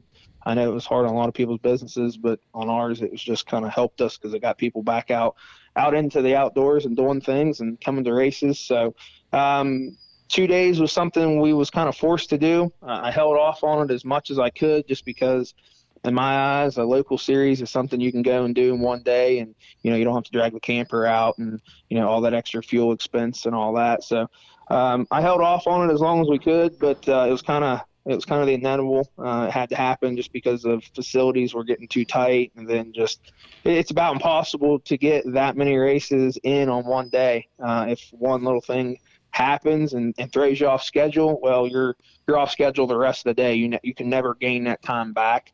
Uh, and I mean, we literally tried everything. We got rid of the parade rat parade lap for the micros, and it's just it, it didn't help. It, it helped we a little bit. So two days. Um, and then the big question when we went to two days was how we was going to do it. You know, I think everybody that was preaching go two days kind of thought I was going to follow suit and do, you know, quads on Saturday and bikes on Sunday. Um, and I knew in the back of my head if we went that route, I wasn't doing it that way. Um, and it could be a mistake. Uh, honestly, don't know. Um, that's that's one of the main reasons that I've done it this way is because I've not seen anybody else do it this right, way. right. So, I don't know. I mean, 2023, we might have to switch it and follow suit with everybody else. Like I said, you know, this could be a mistake. I don't know, but we're going to give it an honest try. Um, I had three good points that I argued it. Uh, one being that the bike guys all now have fresh track, which is something they usually don't because they're, you know, racing after quads, so they got to pick a quad rut. Uh, I am a quad guy, but still, I know riding a bike, if you've got to pick basically one side of the track or the other to ride through, um, that's obviously challenging, uh, especially if it's slick out and you start getting that, you know, I call it a crown, um, but you start getting that, you get that center build up. Um, so that was my one point. Um, my second point on it was now these bike guys can get home on Saturday night and they can have their day off Sunday to relax, wash bike, whatever. You know, in, in the past, it's always been kind of the quad thing. Um, and then, you know, like I said, it hasn't been done before, so we was going to try it. Um, and then the kind of kind of my third argument stake on it was just because we have so many other local series. Yeah. Um, now you can run two um, or you know three or whatever you you know whatever you want to try and do. Uh, right here in the you know Morgantown area, we're fortunate enough that we have you know two local series. Plus, you have the GNCC that has like what six now that are with basically within two hours, so Yeah. you can hit half of those. So we have a ton of racers that try to do that. They try to run more than one local series and run nationals. Yeah. Um, so I said, you know, heck, let's let's try it this way. Now you can run my series. You can run another series. You can, you know, you still obviously hit the nationals because they're on separate weekends. But And probably as a You know, we track, don't know. probably as a track What's promoter. Said probably as a track promoter with your bikes running on Saturday, and then your quads coming through and kind of cleaning up all the ruts and stuff for you on Sunday. Then that way, when you come back next next time, because a lot of mm-hmm. times you run these some places twice, it might help you out. Right. Yeah, and, it does. Um, you know, that's another thing as well. The track cleanup on Sunday night is not as bad, or you know, the following week, uh, if I have to take the dozer around there and fix ruts, I'm only dealing with, you know, a center rut and a berm versus a bunch of bike ruts. Um, and, and, and I don't know how it works. It's just kind of odd, but a quad will actually fill all the bike ruts back in, and then I don't know. For some reason, it seems like they don't leave a berm. Um, I think it's probably because they're not, you know, actually trying to ride on the berm, and they're more just kind of twisting and spinning. So it kind of, it almost flattens the berms out. And basically, it'll just spin all the soil out from behind the, you know, instead of leaving a berm behind them, it kind of just they spin it all out, and it kind of levels itself back out. So, in my eyes, I think it's better on the track as well. Um, like I said, that was just a couple points. Yeah. Um, And I don't know. I tell guys all the time that there is no how to run a race series for dummy handbook that you can go out there and buy. So a lot of this stuff, I just think I just sit back and I say, okay, this is why I think it'll be better Yeah. to do it this way, and we try it. And it's not all it's not always right. Sometimes you know we we got to try stuff differently or go to the more common ways. And I- I've always liked running your races before uh, as a quad guy. Um, it, it, it gives it a unique perspective of a track going like that first lap when you have all the dirt bike ruts, and it kind of almost helps you. Uh, um, it, that that first lap, I was always you were always able to kind of use it as kind of like a sight lap, I guess, uh, because Right. because you're the, the race line hasn't developed yet, and you're really just kind of just looking at the track, and then the next lap, okay, it's go time because you know uh, you know hundred bikes or so has went through there and and cleaned it all up, and it's and it's kind of primed and ready to go. so it was always kind of a cool thing uh, running your series with that different type of feel um, to the track itself, and um, you know.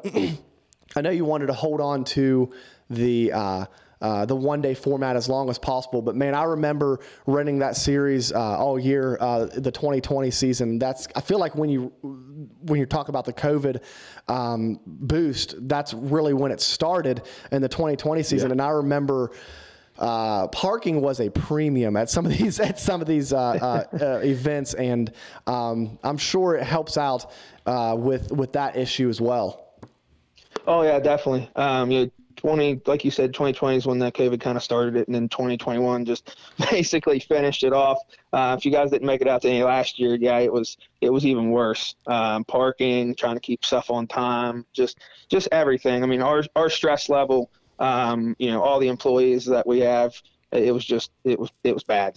So Yeah. the last three of 2021 that we did the two day format, it was like I mean, it was actually enjoyable again. As mad as I hate to say that, but Right. you know, toward towards the middle of the season last year, like we weren't having any fun at it anymore. It was, I mean, I know it is it is my job, but it was like one of those jobs you don't like going to. Right. And once we got that two day format, man, it was just it was almost smooth sailing. Like, I mean, even some of my guys, they was like sitting back for like. Is it, we really have 15 minutes before the next start? Like, yeah, like they're gonna hamburger, like relax. Like um, one of my guys that track sweeps for me, he didn't make it to the the first two day event.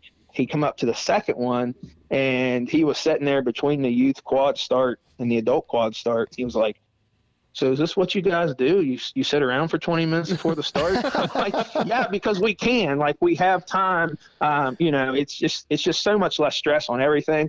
Even at the last race up there at uh, you know Melinda and Rob, Bob, uh, Bobby's place, Yeah, it, it was a mutter. Um, it was, you know, not the worst one we've seen, but it was definitely muddy. And I think, except for like maybe the youth bike start, we kept everything on time. And I think the youth bike start was like 10 minutes off, maybe. yeah, Um, so, I mean, I literally, I have, there's like, we have scheduled so much time between races now that I can literally go get the dozer and fix track between the races if need be. Uh, we went up and took a whole section out for the micro bikes and rerouted it for the youth bikes. And I don't mean like just change a piece of ribbon. We literally took all the areas down, cleaned it up like if we was leaving on Sunday night and, and built a whole other section. And then, like I said, got down there and started the youth bikes, maybe 10 minutes behind. So, Wow.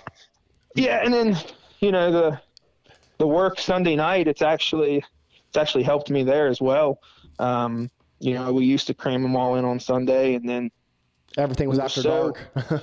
yeah, and then you know me and, and my staff, we were so we were so wore out Sunday. It was like my uh, my you know kind of saying was pick anything up that the wind or the rain will ruin, and let's go home. Like so, we would thrash and get canopies and anything that you know the wind, the rain could hurt, hurt speakers or whatever. Hurry up, throw them inside of trailers, and poof, we was gone because we was wore out. Um, and then that left basically all of that work for me on Monday and Tuesday. I'd have to go back up basically by myself. Sometimes I'd have a helper, but you know I would go up and there I am Monday, Tuesday, sometimes even into Wednesday, picking up trash and arrows and ribbon and folding up, you know, canopies and banners and tents and, and what you know whatever it whatever it is. Um, but now that we're on two days, Sunday we're done by I think two o'clock. So all my guys are still raring and ready to go. so we we literally went out and we have a system now that at two o'clock when the checkered flies, um, we all take a box and strap it on the front of our four wheeler, and in the bottom of the box it's wrote zero to one or one to two or two to three, etc. And whatever box you grab, that's the mile of track you have to pick up. And I can literally have track picked up, trash, the track, arrows, and ribbon, and the trash. And usually can have my father-in-law and the skid steer reclaiming the field and parking area, and I can almost be loaded up and pulling all of my trailers back to my shop by like six o'clock Sunday night. Wow. That's impressive. nice. Yeah, because yeah. So it made us like so much more efficient because we're just not wore out. We're not Yeah. stressed. We're not like, I mean, there was like days on Sunday where it was a two day or it was a single day that it would be dark and we would still be out there trying to just pick up whatever we could. Like I said, that we didn't want the wind to ruin. And then we was just like, we just want to go home and you know and half the time um, you know me and the wife we was just staying at the track like the camper was already there it was like all right guys you can go home and me and sarah will handle it and you know because i'm trying not to keep them guys out there into the wee hours on a sunday night yeah, Right. yeah, so yeah the two days i'm hoping i'm hoping that it's you know going to be that that smooth sailing this year as well I, I think it will. I think it will for sure, Brandon. I remember in 2000 uh, or in 2020 season, towards the end of the year, uh, Richie would come up to the to the uh, to the ATV start, and you could tell just wore out and just aggravated and tired. And then you then you hand him the bullhorn and, and the track description, and he was just like, "Okay, let's let's just let's go. I am exhausted." yeah, yeah, and, and it um, you know it got even it got even worse there last year, Right. Uh, and I was I was trying not to let uh, my impatience um, or how I'm not sure the word I'm looking for. My impatience rub off or, or come out like over the loudspeaker when I was talking to somebody. But like I said, when you've had a long day and, and you're and you're literally, I mean, I was literally just getting cussed over anything and everything. Most of the stuff was you know out of my control and Right. just like. And it just it, over time it takes a toll on you. I mean, I've been doing this since 2013, which in the long scheme of things is not a long time, but um, it just last year I was like, man, I'm done. Like I can't wait till either we go to two days or till the season's over. Like I'm just I'm getting burnt out. I'm getting tired of being you know yelled at and cussed and and all that. So um, the two days, like I said, I'm I'm, I'm hoping it puts the fun back into it. Right. So And speaking of putting fun back into it, I saw where you guys are adding the STACYC race now. That's awesome. Um, keeping points and everything for it. So that's that's pretty cool. Yeah, um, that was something else. You know, we thought we'd try this year. Uh, we was on the fence about like now that we have all this extra time Saturday nights. You know, what are we going to do? Guys, guys were you know messaging me, hey, let's have pit bike races, or oh, are you going to do the um, the electric bikes, the EMBT bikes? And, and I was like, yeah, I don't know. You know, pit bike racing is fun, but in my eyes, it needs to be like in the field so all the spectators can see it.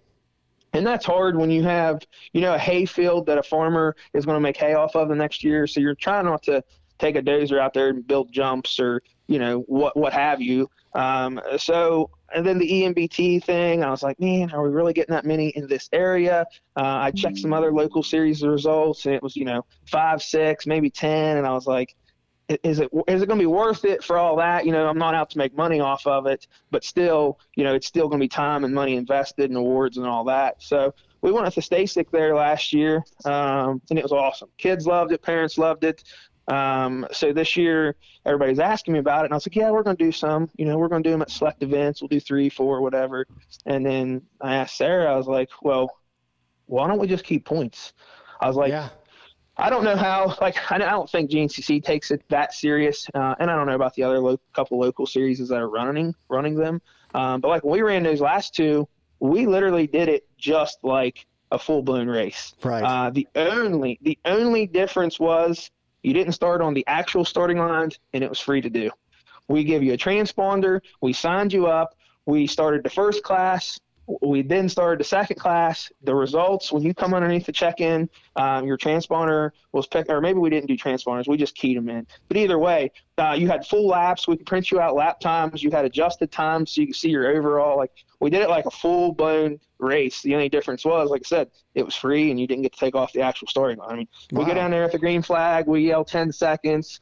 We pull them up on the podium. You know, we we treated it like a full-blown race, That's which awesome. is what I wanted to do because that you know those guys, those kids are looking up to their either older siblings or their parents and seeing their you know race so they want theirs to feel the same and just as important and in, in which it should be That's awesome. so i was like we're already doing all that i said and the software keeps track of points it's literally like a couple extra mouse clicks yeah. i was like let's just i was like let's keep points and Right. and we we talked about it. Sarah's like, yeah, it's easy to do. Like, let's do it. And I was like, man, I think that'll be awesome because then these kids, like, yeah, they're they're racing a STACYC for fun, but now there's like kind of like a you know a prize at the end of it Yeah. all. Like if they stay with it and they're consistent, it'll be just like you know big brother or big sister or what have you. They get to get up at the end of the year on the banquet and you know thank and get their award and everything. So yeah, we're going to do a full blown STACYC. I think we're just going to call it a STACYC Championship this year. Um, it'll still be free to come and race them. Um, the only the only cost you're really going to have in it is paying for your food at the end of the year for the banquet, and you'll get to come and get a championship for. well, We're only going to do two classes, um, just the the size of the bike, and Right. I I don't fool them, so I don't know what they are. What are they? Are they a 16 inch and a 12 inch? Yeah, 16 and 12. Yeah. And you, you probably have like your your uh, maybe some young seven year olds, six year olds, and uh, older five year olds on your 16, and then everybody down on your 12 inch. So yeah, those are that's pretty cool. That's pre- how long are the uh, tracks for the STACYCs? Is it like a how long are lap times? Um, I really don't know what the what the lap times were. I never I never asked there, uh, and I never, of course, looked at them. But uh, we just try to do it right there in the field, and that was one of the things that like I talked to the the parents there at the first race. Um, I said, you know, you guys tell me. Like, I don't have a kid on this. I don't. I've never been around it. I've never even seen it done, uh, except for at the nationals, and that was years ago at the time when they was just running them up pro row and back. Like, Yeah. you know, years and years ago. I said, so I don't know what to do. So my first track was a little long. It was all field, but it was like the whole entire pit field, and they circled and came back. And then I run them for 15 minutes, which was a little too long. Uh, or no, I think we raced them for 20 minutes.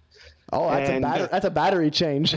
yeah, yeah. So we raced them for 20 minutes, and and at that first one, of course, it was warm out. We didn't have any that I know of, like big battery change ordeals. We Yeah. had just kids. The hands are starting to hurt. Yeah. you know, because they're holding on to that them handlebars vibrating for 20 minutes. So at the last one down there at Melinda's place, um, we dropped it to 15 minutes. Track was shorter, uh, and that was still a little too long.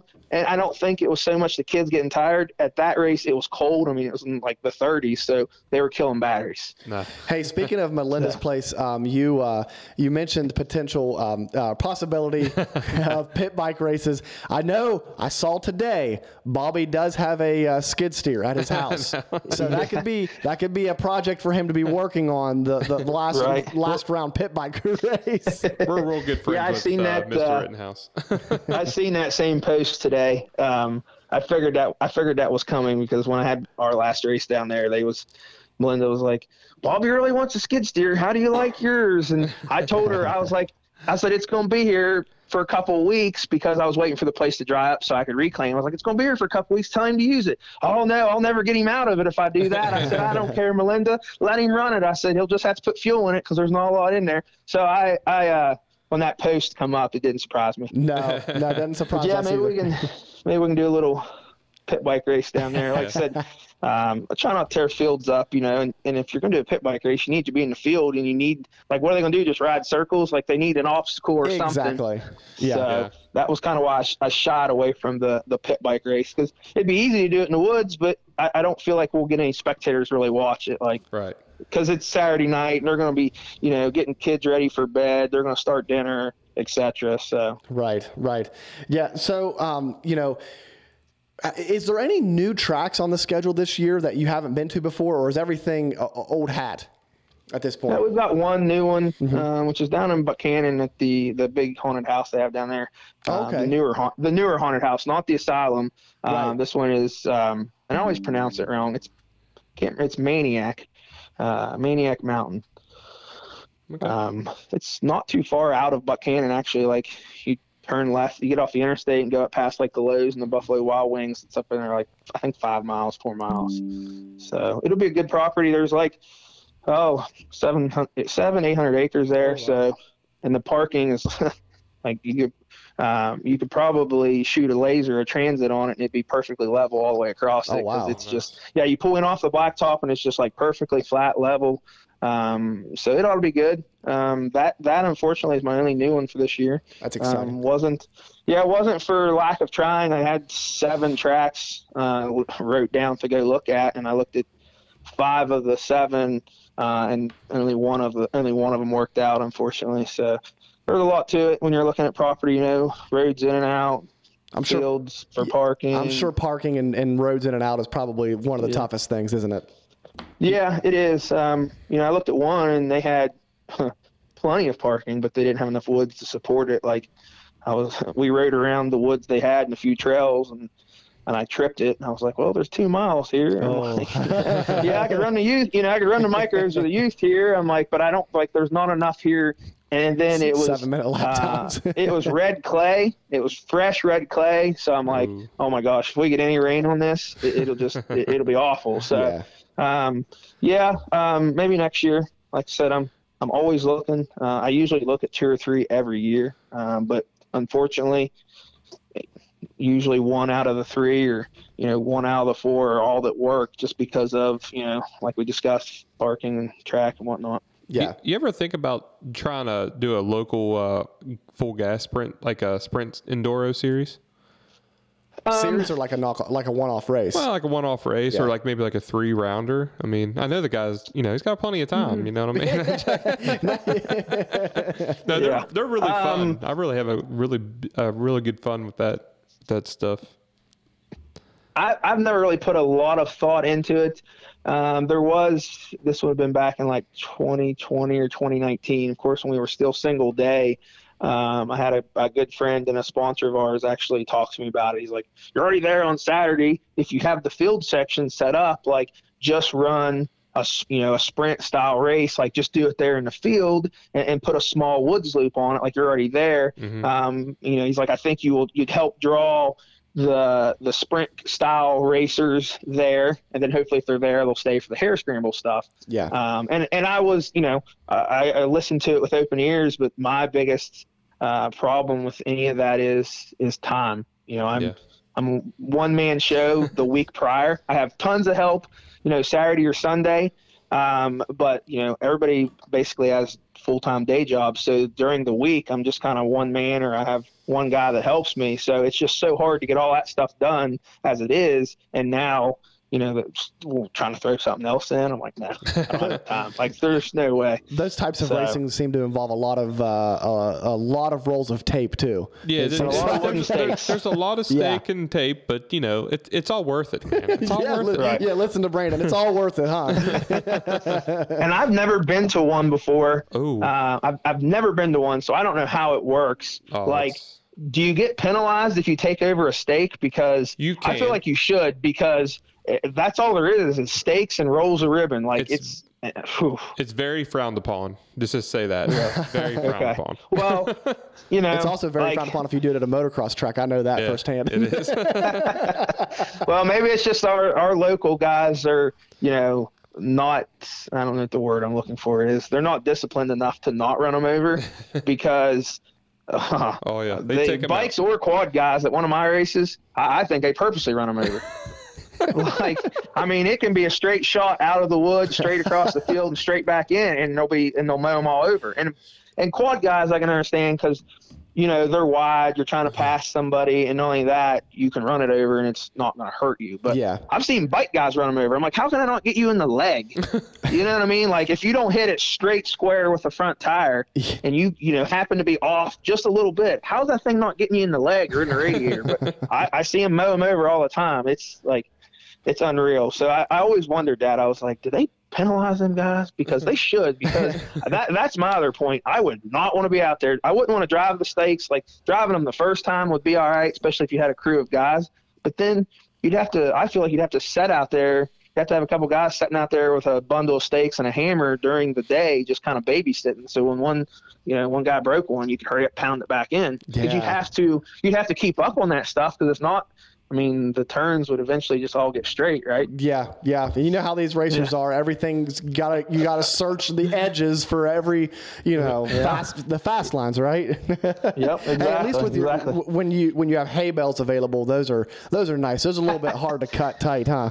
That's right. Well, that's why if you notice my field sections, I hate field sections. I know you do. Um, yeah, because of speed and getting somebody hurt, and then just trying to keep them honest and, and make them go around it. You know, if you just drive stakes, they're just going to take them over, and then you got to have somebody out there basically babysitting, putting them back up. So yeah, my field sections, I'm always like hay bale, tree, big rock, tire, something to force them around that they're not going to run over. Yeah. Like, if, if there was a hundred hay bales out there, we'd zigzag them all day long. That doesn't bother me because I know they can't tear it down, they can't straighten it out. Um, but just to do a uh, strictly only ribbon and stakes. Uh, I can't. I can't imagine. I tried. I really tried. Hey, uh, so Richie, we appreciate you know uh, Mountain State coming on to this show and sponsoring this show. Um, obviously, Mountain State is near and dear to our hearts as well, um, and and we wanted to let you know that that uh, because of you, we actually have been able to give the opportunity to uh, a couple of riders that are going to race your series this year for the for the free uh, gate passes to uh, help and support them. And uh, you know, so we're going to be helping and supporting uh, uh, Levi Myers, um, who runs the pro um, ATVs uh, series series this year. And then uh, Hayden Jones um, um, on the dirt bike side, uh, he runs uh, uh, C16 to 21. Although he actually he had a little bit of an accident uh, the other day, so he's gonna be missing uh, the first race or so. Yeah. So uh, yeah, I guess a, um, a stick ran through his boot, and he's got stitches on the bottom of his foot right now. Yeah. So. Ooh. I'll say they just messaged. I know both those families and riders, Yeah. um, both, you know, great. I was going to say kids, but I know Levi's, he's no kid. um, but, you know, both great guys, great families. Um, I did not hear that about Hayden. His mom actually just messaged us about class and what, what class he could run in and whatnot, just like Tuesday or maybe Monday. So maybe that was for the, the next race or the third round, not the first one. I was talking to Bub just two days ago, and I think the it was actually last night when he uh, when he, when that happened. But uh, Okay, well that makes sense. Yeah. Like I said, it was like it was Monday morning or Tuesday morning, um, because he he did he did really well at the GNCC, and that's Yes. what they was asking about classes. Like he did well with this one, you know, what class, yada yada. Um, so we, we was talking to him about that. So yeah, that makes sense. It was last night. Yeah, Well, that's great. Uh, I'm glad those passes went to somebody that you know is going to support us and is going to use them like that, and um, not somebody that doesn't have a clue what racing is and will just Yeah. you know kind of toss them. Yeah, we wanted to make sure that we we gave them to to people that that we knew were going to use the run the whole series and people that typically run the series a lot. Um, and uh, uh, along with that, we're going to be following kind of following them uh, and talking, highlighting their racing uh, series uh, when they're racing the Mountain State this year. Uh, so, like we said, we appreciate you guys being on the show and. Um, w- I'm actually looking forward to. Um, You're actually going Sunday, aren't yeah, you? I'm, I'm going to be going Sunday. My um, uh, a cousin of mine uh, is racing his first race uh, on an ATV, so uh, I'm, I'm excited. I'm excited to uh, to kind of help him out and show him the ropes a little bit. Cool. Yeah. Yeah. They, uh, you know, any new timer, I'm sure, or first timer could definitely welcome any extra, you know, support and tips. Um, that's good. Yeah. Um, I'll get you guys some more swag and stuff sent over your way too. I just been super busy these last two weeks, just swamped with everything that's everything in the race series and titles and then some, you know, that four before I've bought and then my motorcycle Oh, side yeah. by side shop. So I'll get you some more stuff sent over. That um, I was hoping that stuff made it in time. It did. Um, it did. And, and cool. I don't know if you've been able to see the uh, live show uh, tonight just yet, but uh, the the um, the the banner that we have back here, uh, Brandon and I were just talking because we were wanting to eventually put wallpaper up. But if we did get enough cool banners like this, we won't have to. don't have to. We're good to go. Right, right. Yeah, I, I checked. I checked in on the the live stream there and, and checked it out. I was afraid. That's why I messaged you earlier. I was afraid it was going to be too big and it was going to look like I was being obnoxious and trying to have the biggest spot back there. But I, I honestly, I didn't have anything like readily available that I could send Yeah. you that had just my logo on it. Everything either had like my logo and then said, you know, check out our next race and had a Right. date, or had the sponsor's logo attached beside it. You know, everything was geared that way, and I was like, well, I can I can make them something, which is fine. Like I can definitely do that, but they won't have it quickly. Uh, and that backdrop, that was actually the very first backdrop we ever we Oh, ever used on a podium. So that would have been like uh, I think 18 was the first year we started the podium stuff. So and it had been laying upstairs um, in the attic for you know since the end of 18, and I was like, well, we're, we're probably not going to do anything with this. Like I was just saving it because I didn't want to throw it, but I didn't know what else to do with it. It's Yeah. too big to hang up anywhere at my spot. so. My Very wife cool. got the scissors out, and I was like, "Just cut the logo out, and we'll send it to him. And if that's you know too big and it's not going to work, like we'll we'll make them something and and get that on their way." Well, it looks perfect back here, so we so yeah we, li- we like it, it. right? No, no, no. You can you can still. Well, you're blocking a little bit, but Yeah. but you, you you if you've seen the logo before, you know what that logo is for sure. Right, Uh, right. Before we let you go, I wanted to. I'm glad you mentioned it. How is the four x four racing going, and are you racing the full GNCC series? Yes, I'm, I'm going to try to run the full series, uh, minus Awesome. Florida, just because I had no desire to go down there and race in sand. Uh, I've done, I've done it before on everything else. I've raced the bike in it, I've raced the side by side in it, I've raced the sport quad in it. And I'm like, I know what it's like. I have no desire to race anything in it, let alone a four before. Uh, so I elected to skip Florida. Uh, I'm going to try to hit all of the other ones. So so far it's going good. Uh, had a little little mishap at the first one. Um, which was on my fault. And as embarrassing as it is to say, I will say that um, the I did not get the radiator cap all the way tight. Oh. it popped off um, about the five mile marker. Luckily, uh, on the Can-Ams there, like where it fell, it could not get out. So it was still under there. So at the five, I ripped the plastic off because it was, you know, spraying antifreeze. I, I thought just the radiator uh, hose was busted. Uh, realized it was a cap. There was a track marshal there. He had two bottles of water. And I threw it in it, put the cap on it, took back off. But of course, I was in 10th out of 10 by that time, or 10th out of 12, however many it was. So I, uh, I turned a heater and put, you know, turned a fast lap and got it back to sixth, and that was that was it. After after I kind of beat myself to death, turning the fastest lap I could, which the wife let me know it was like a minute or two minutes faster than everybody else in the class or something crazy. well, that was it. That that did me in basically. After that, I you know I, I pushed so hard and then I was done. So my fourth lap, I was like, oh, my back's locked up. I can't do it. And the pros got me uh, 10 seconds before the finish line. Oh, I nice. missed staying out on my final lap by 10 seconds. Um, skipped Florida, so round three there last weekend. It went really well. Um, no mechanicals, just a bad start. Got out in the the loam or whatever you want to call it, you know, the mud on the outside of the turn, and you can like literally watch the quad. It looks like somebody just grabbed a hold of it, pulled it down, and slowed it down. It's just like, blah. you know, I got, I got in the second turn. It was in the second turn. I just, I got pinched because I'm, I'm a little timid on starts, and I've always been that way, uh, especially now in the four before, just because I don't want it on top of me. Um, it's Yeah. big and heavy. Yeah. And, and That's then the other thing is, get off.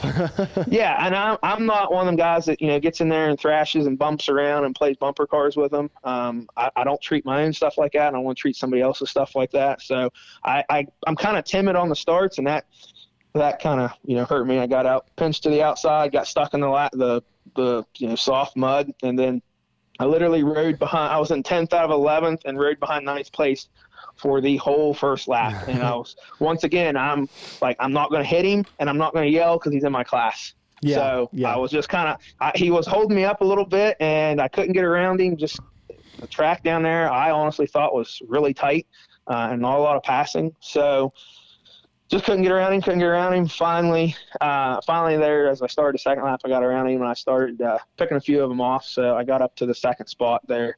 Um, so I'm hoping for round four if I can get a good start uh, and stay with the the lead pack. Uh, I think I'll be right there when it comes all said and done. See, Brandon, you're, you're, you're right. Now that he's going to the two day format, he has all kinds of time Yeah, see? racing the full Yeah. GNCC series. Oh yeah, yeah, right. That's Oh, what my buddy said. He's like, dude, how you gonna do this? How you gonna do that? I was like, I don't know. I was like, just trying to run a full season and work on this thing and work on, you know, the tracks and and that is actually one of the things I'm hoping is now that we are two days and like I said, all my uh, my great staff, they're all kind of still full of you know go get it there Sunday night. Oh, and they helped clean up. I'm hoping we can continue that trend into this season. So if they get a bunch of track or we get a bunch of track cleaned up, then that'll free me up Monday and Tuesday. I won't have to go back out there and work all day cleaning track up. Um, so then I can kind of concentrate on the the four before. So. Yeah, that's awesome. Hey, Richie, one last question before we uh, before we let you go. Uh, how do you like the uh, how do you like the uh, split line fantasy so far? Uh, I like it. Um, as bad as this is to say, I'm super confused about it. like I couldn't figure it out. Um, so me and the wife, we sat down there Sunday night when we got back from Georgia, and I was like, "All right, we got to." So I had to go back through your guys' Facebook and find like the the rules there where it explained it. And I was like, "Okay, so I think I got it now." Like I was just picking top three that I thought was Right. going to win. There's a Oh, lot and of guys doing handicap. I just yeah. yeah. I just thought the handicap was like was going to be instead of them getting the full points, they was going to get minus three points or minus Ah, whatever their Okay, handicap was. Okay, yeah. So I'm like, okay, so you know that little handicap, no big deal, whatever. I'm going to pick the top three. so then I'm like, man, I'm not doing something right here. This isn't working. So then Sarah starts reading it, and she's like, I, I think if if they got a handicap of third and they get third, well then they get points for like sixth if it's a negative three or something. I was like. Holy mackerel! I'm like, did this just get confusing? so I'm like, I'm trying to figure it out here, but I'll uh, I'll have to I'll have to sit down and figure it out. Get my picks in for Yeah, so- South Carolina. So basically, what it is like, if if a guy is a four handicap, and let's say he gets um, he gets fifth place, he's going to get four positions up, so he's going to get first place points. And and then where you get into like the big big points is those guys that are potentially out of the top 20 but mm-hmm. potentially in the top 20 so it's kind of a risk reward like if they if they're Right. outside the top 20 they get 0 points. But if they get in the top 20 and they have like a 22 handicap that could put them to the first place points and then get bonus points. Yeah. so that's how that that's how that works. It, we kind of wanted to to use it as a tool to to highlight the guys that aren't on the overall podium all the time uh, to where like your overall podium guys could be a solid pick but like your your big point guys are the guys that um, that are uh, that are you know uh, fighting for that top Like Steve Harrell. like Steve Harrell yeah, Yeah. exactly he's been a Right. huge point scorer in our in our in our Like league how many people probably have never heard of Steve Harrell's name until fantasy? yeah exactly no Yeah. you're exactly right so that's Well, that's you're right kinda- 'cause I've never heard of him. Exactly. Yeah, yeah. So now he he's he's a huge pick um, always, but but if he keeps doing really good, his handicap's going to go down. gonna- It's right. going to go down. Right. right. So Yeah, it had me had it throwed me there for a little bit, and then of course I didn't get any picks in for the first one, uh, the first round, just because I've never done it before. I've never played fantasy anything, not fantasy Yeah. supercross, not fantasy baseball or whatever they do over there. I don't know. I don't, Yeah. I don't watch anything that doesn't have a motor involved, so I don't know anything about any of those other sports. Uh, so I was like, nah, fantasy, you know, whatever. And then after the first one, and you guys, you know, talking about it, whatnot, and I was like, well, this can't be that hard. Like, you just pick the top three. You know, who you think are going to be the top three? And I'm like, well, it's going to be Fowler. You know, he's definitely going to be in the top Yeah. three. It's just which spot. So then I threw my picks in for the second one and the third one, and I was like, something isn't adding up here. Like, I- I'm not getting any points. Like, what, what's going on? So, yeah, I'll try to get it figured out here for the Yeah. fourth What- round. What's really cool that we've noticed real quick is that that uh, so many people have like the, the teams are so different Mm-hmm. that everybody's picked that so it's like hardly anybody ever scores the same amount of points. Yeah, So it's a that's lot of pretty cool. yeah, it's made it a lot of fun uh, in that sense. And of, But uh, and of course, we always bring the quad and bike guys together. Yeah, exactly. That- that's, that's- that's that's you know you know how part. that's our that's our style with uh, the whole podcast and now the fantasy. We've had guys come on and or or message us. Can I just do it for for dirt bikes? It's like, well, yeah, but you're only going to score half points. right. so Well, that's what I thought. I was like, well, I'm pretty well rounded. Like, you know, I know quad guys, I know bike guys. I've been around it. All. I've been around ba- basically all of it. So my picks ought to be pretty good. And then, like I said, I just wasn't scoring any points. I'm like, what am I doing wrong here? And I'm like, I must not understand this handicap. Yeah, So now you- now you I got gotta- figure it out now. Hopefully. there Yeah, you go. Now you, like you you got do. to deep dive and know the, know those guys that are uh, fighting for that top twenty.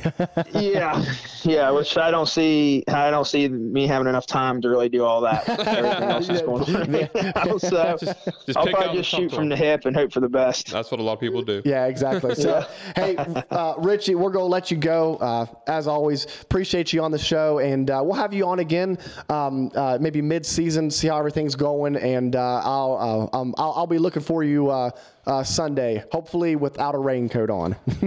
Oh yes, hopefully. Yes, that's what we're praying for. Yeah, co- um, come track me down Sunday and we'll shoot the the BS. Like I said, we got a lot more time through the races now. Yeah, so, sounds like you got a uh, lot of time I'll to be a hang lot. out ea- and I'll be a lot easier to. Yeah, I'll be a lot easier to track down and, and talk to because I know a lot of guys are like, I can never find you at the race. I'm like, yeah, because I'm always doing something. So, yeah, we'll uh, hopefully we'll see you Sunday without the raincoat, and you know, anytime you guys uh, want me on, I'm I'm more than game to jump on. I'm great at I'm great at BSing, so That's why this show was so long tonight because That's we because we, We had two of the best. Yeah, we have two of the best BSers in the business. right. Yeah, I listened to I listened to Stew there for a little bit. Uh, he was really laying it down. I was Yeah. like, wow. Yeah. Which I know that's his style. He he doesn't care. I mean, you know, it is what it is. So that's cool. But Yeah, I was like, man, I hope, I hope we don't get in trouble when you guys start talking about salaries and this and that. I was like, uh because he's he's you know he's exactly right. It's all kind of like hush hush and Yeah. you know, so Yeah, w- w- yeah, we enjoy having him on, trying to break the mold a little bit and uh, live, liven things up around here. oh yeah, definitely, definitely. so, all right, right, man. man. Well, we'll uh, I'll see you Sunday, and uh, we'll talk to you down the road. Awesome. Thank you guys. All right, talk to you later, buddy. Yeah. Bye.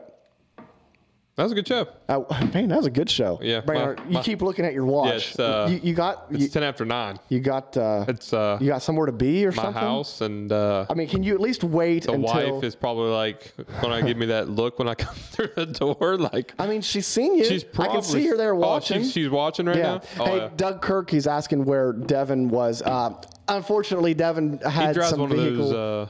The uh, I think he drives a Chevy, but I was hoping he's going to drive a Ford or something. But Yeah, yeah, he had some vehicle problems and uh, kind of got stranded. So I hope he's. I better, better check on him. We might need to go tow him or something. Right. but uh, uh, we'll we'll have Devin on again. Yeah. Um, uh, unfortunately, he wasn't able to make it on tonight. Uh, we really look forward to having him on tonight. He'd have been a probably wouldn't have been a three hour show at that point. right, So, so and then uh, another thing we need to touch on is uh, Walker Taylor uh, talked about how he had a, a pretty bad crash and he's going to send us the video. So Oh. send that to us yeah, and let us see it. I think it was on a pit bike or something. Really? I heard he, he talked about it these on. pit bikes will get you hurt. Yeah. real quick. real fast. Yeah, you think you can send it a You're little Superman, you- right? Yeah, You know, exactly. this thing is small, exactly. Do whatever I want. Yeah, no, exactly right. So uh, before we go, Brandon, you're going to read the. You got, wanna the, read you got it. the sponsors? Uh, before I go, um, Come on, sponsors, sponsor. no, no, you're good. no, um, it's been a great show. So we're going to end it up with. I, uh, I got to find the music. That's what it was about making you do that- it. Put me on the spot and stuff. No, um, yeah. So we'd like to thank Guts. You know what I'm saying? Like I think about it. If you were wanting to build a good bike, Mm-hmm. right?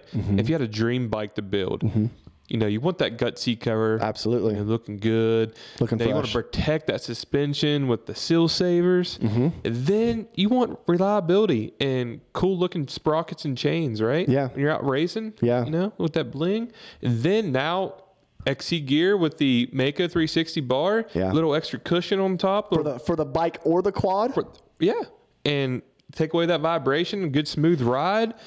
And then, you know, why not go ride it at Mountain State Hare Scramble? Abs- Well, you- this was the best doing? sponsor read ever. Exactly. That was the best sponsor read There ever. you, You, did good. You I did, good. So think about that when you're sleeping tonight or after you listen to this, be dreaming about that bike. and listening to this show, you can darn near build that bike if you win all these products.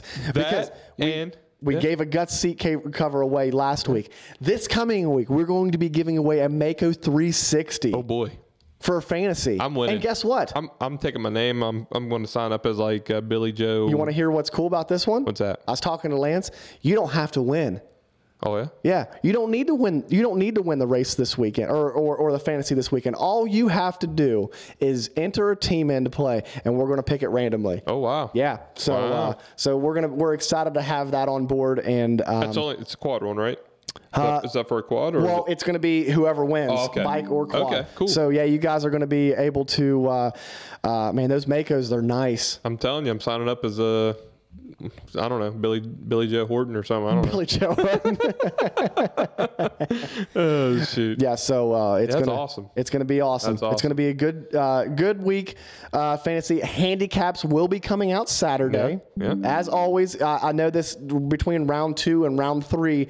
You know, we had to kind of hurry up, and the fa- the handicaps came out like I think Sunday night or Monday night uh, as fast as I could get them out. Right. But from here on out, since it's a week in between. Right. The handicaps will always come out the Saturday before the races. That way, you have one full week to to to enter your team and select your team. And if you guys haven't played before, all you gotta do is send us your picks Yep. on Instagram or Facebook, and you'd be crazy not to because Right. now you can win. You can win these awesome And products. it's not a championship. It's a weekly or It's a week weekly. race racy. Yes. Race, so ne- I mean, week. we're gonna have some cool championship prizes this year, Right. but next year it's gonna be a whole new ball game. Speaking of it, we got stickers on the way Stickers are on the way. and shirts. Shirts are on the way. We have two sweet shirt designs. and we're gonna find out. We, we have a little bit of an inner what battle that- here. What was that movie? It was like Team Team J. Uh, what was that back in the day? It was like about the vampires or whatever. You know what I'm talking about? It I was like Team know. Jacob or Team something. Oh, yeah, yeah, yeah, yeah, yeah, yeah, yeah. yeah. Team so, Bra- yeah, yeah. So that's gonna be Team Brandon. Team and Brandon, Team Cooper. That's right. Yeah, I, I am a fan of the of the the navy blue shirts. Yeah. Brandon over here is a fan, and now I like mm. both. Yeah, I do too. I like do both. Brandon's more of a fan of the red shirt. Right.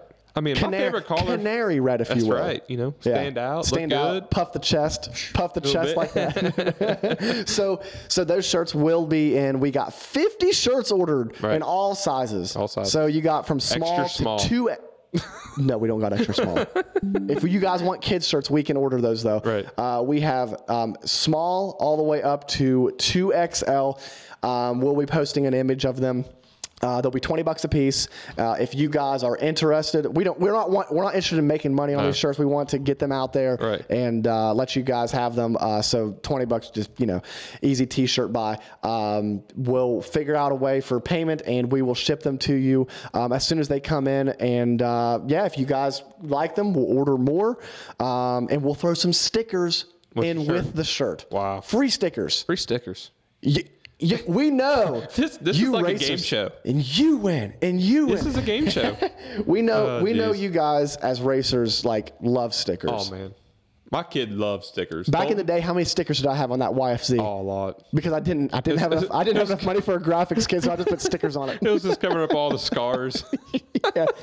This sticker should hold the, I mean, uh, yeah. hold the, hold the, uh, Hold the tire hold the plastic together.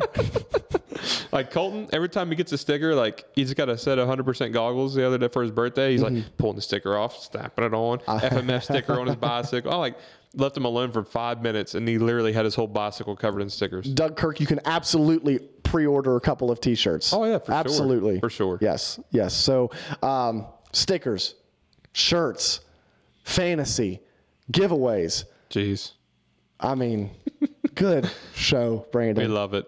Thanks to Stew Baylor for coming on. Right. Thanks to thanks to Richie Nolan for coming on. Thanks to Devin for trying to make it here. Right, Uh, failing evidently, but uh, yeah, it happens. it happens. So we, oh gosh, we Wasn't been the first time we've been ghosted. yeah, Devin ghosting us. He's poor guy sitting there alongside the Oh, road. shoot, you got that music ready? I'm sitting I here do. rambling I have on. no idea what this music is. I just typed in free music because we keep getting hit for copyrights. Jeez, So if this music's weird, better I- straighten I- it up over there. You're gonna be fired. yeah, you'd be in you'd be in deep doo doo. All right, guys. guys. Episode 68. We are out. Thanks for joining us. We will see you guys next time. Peace.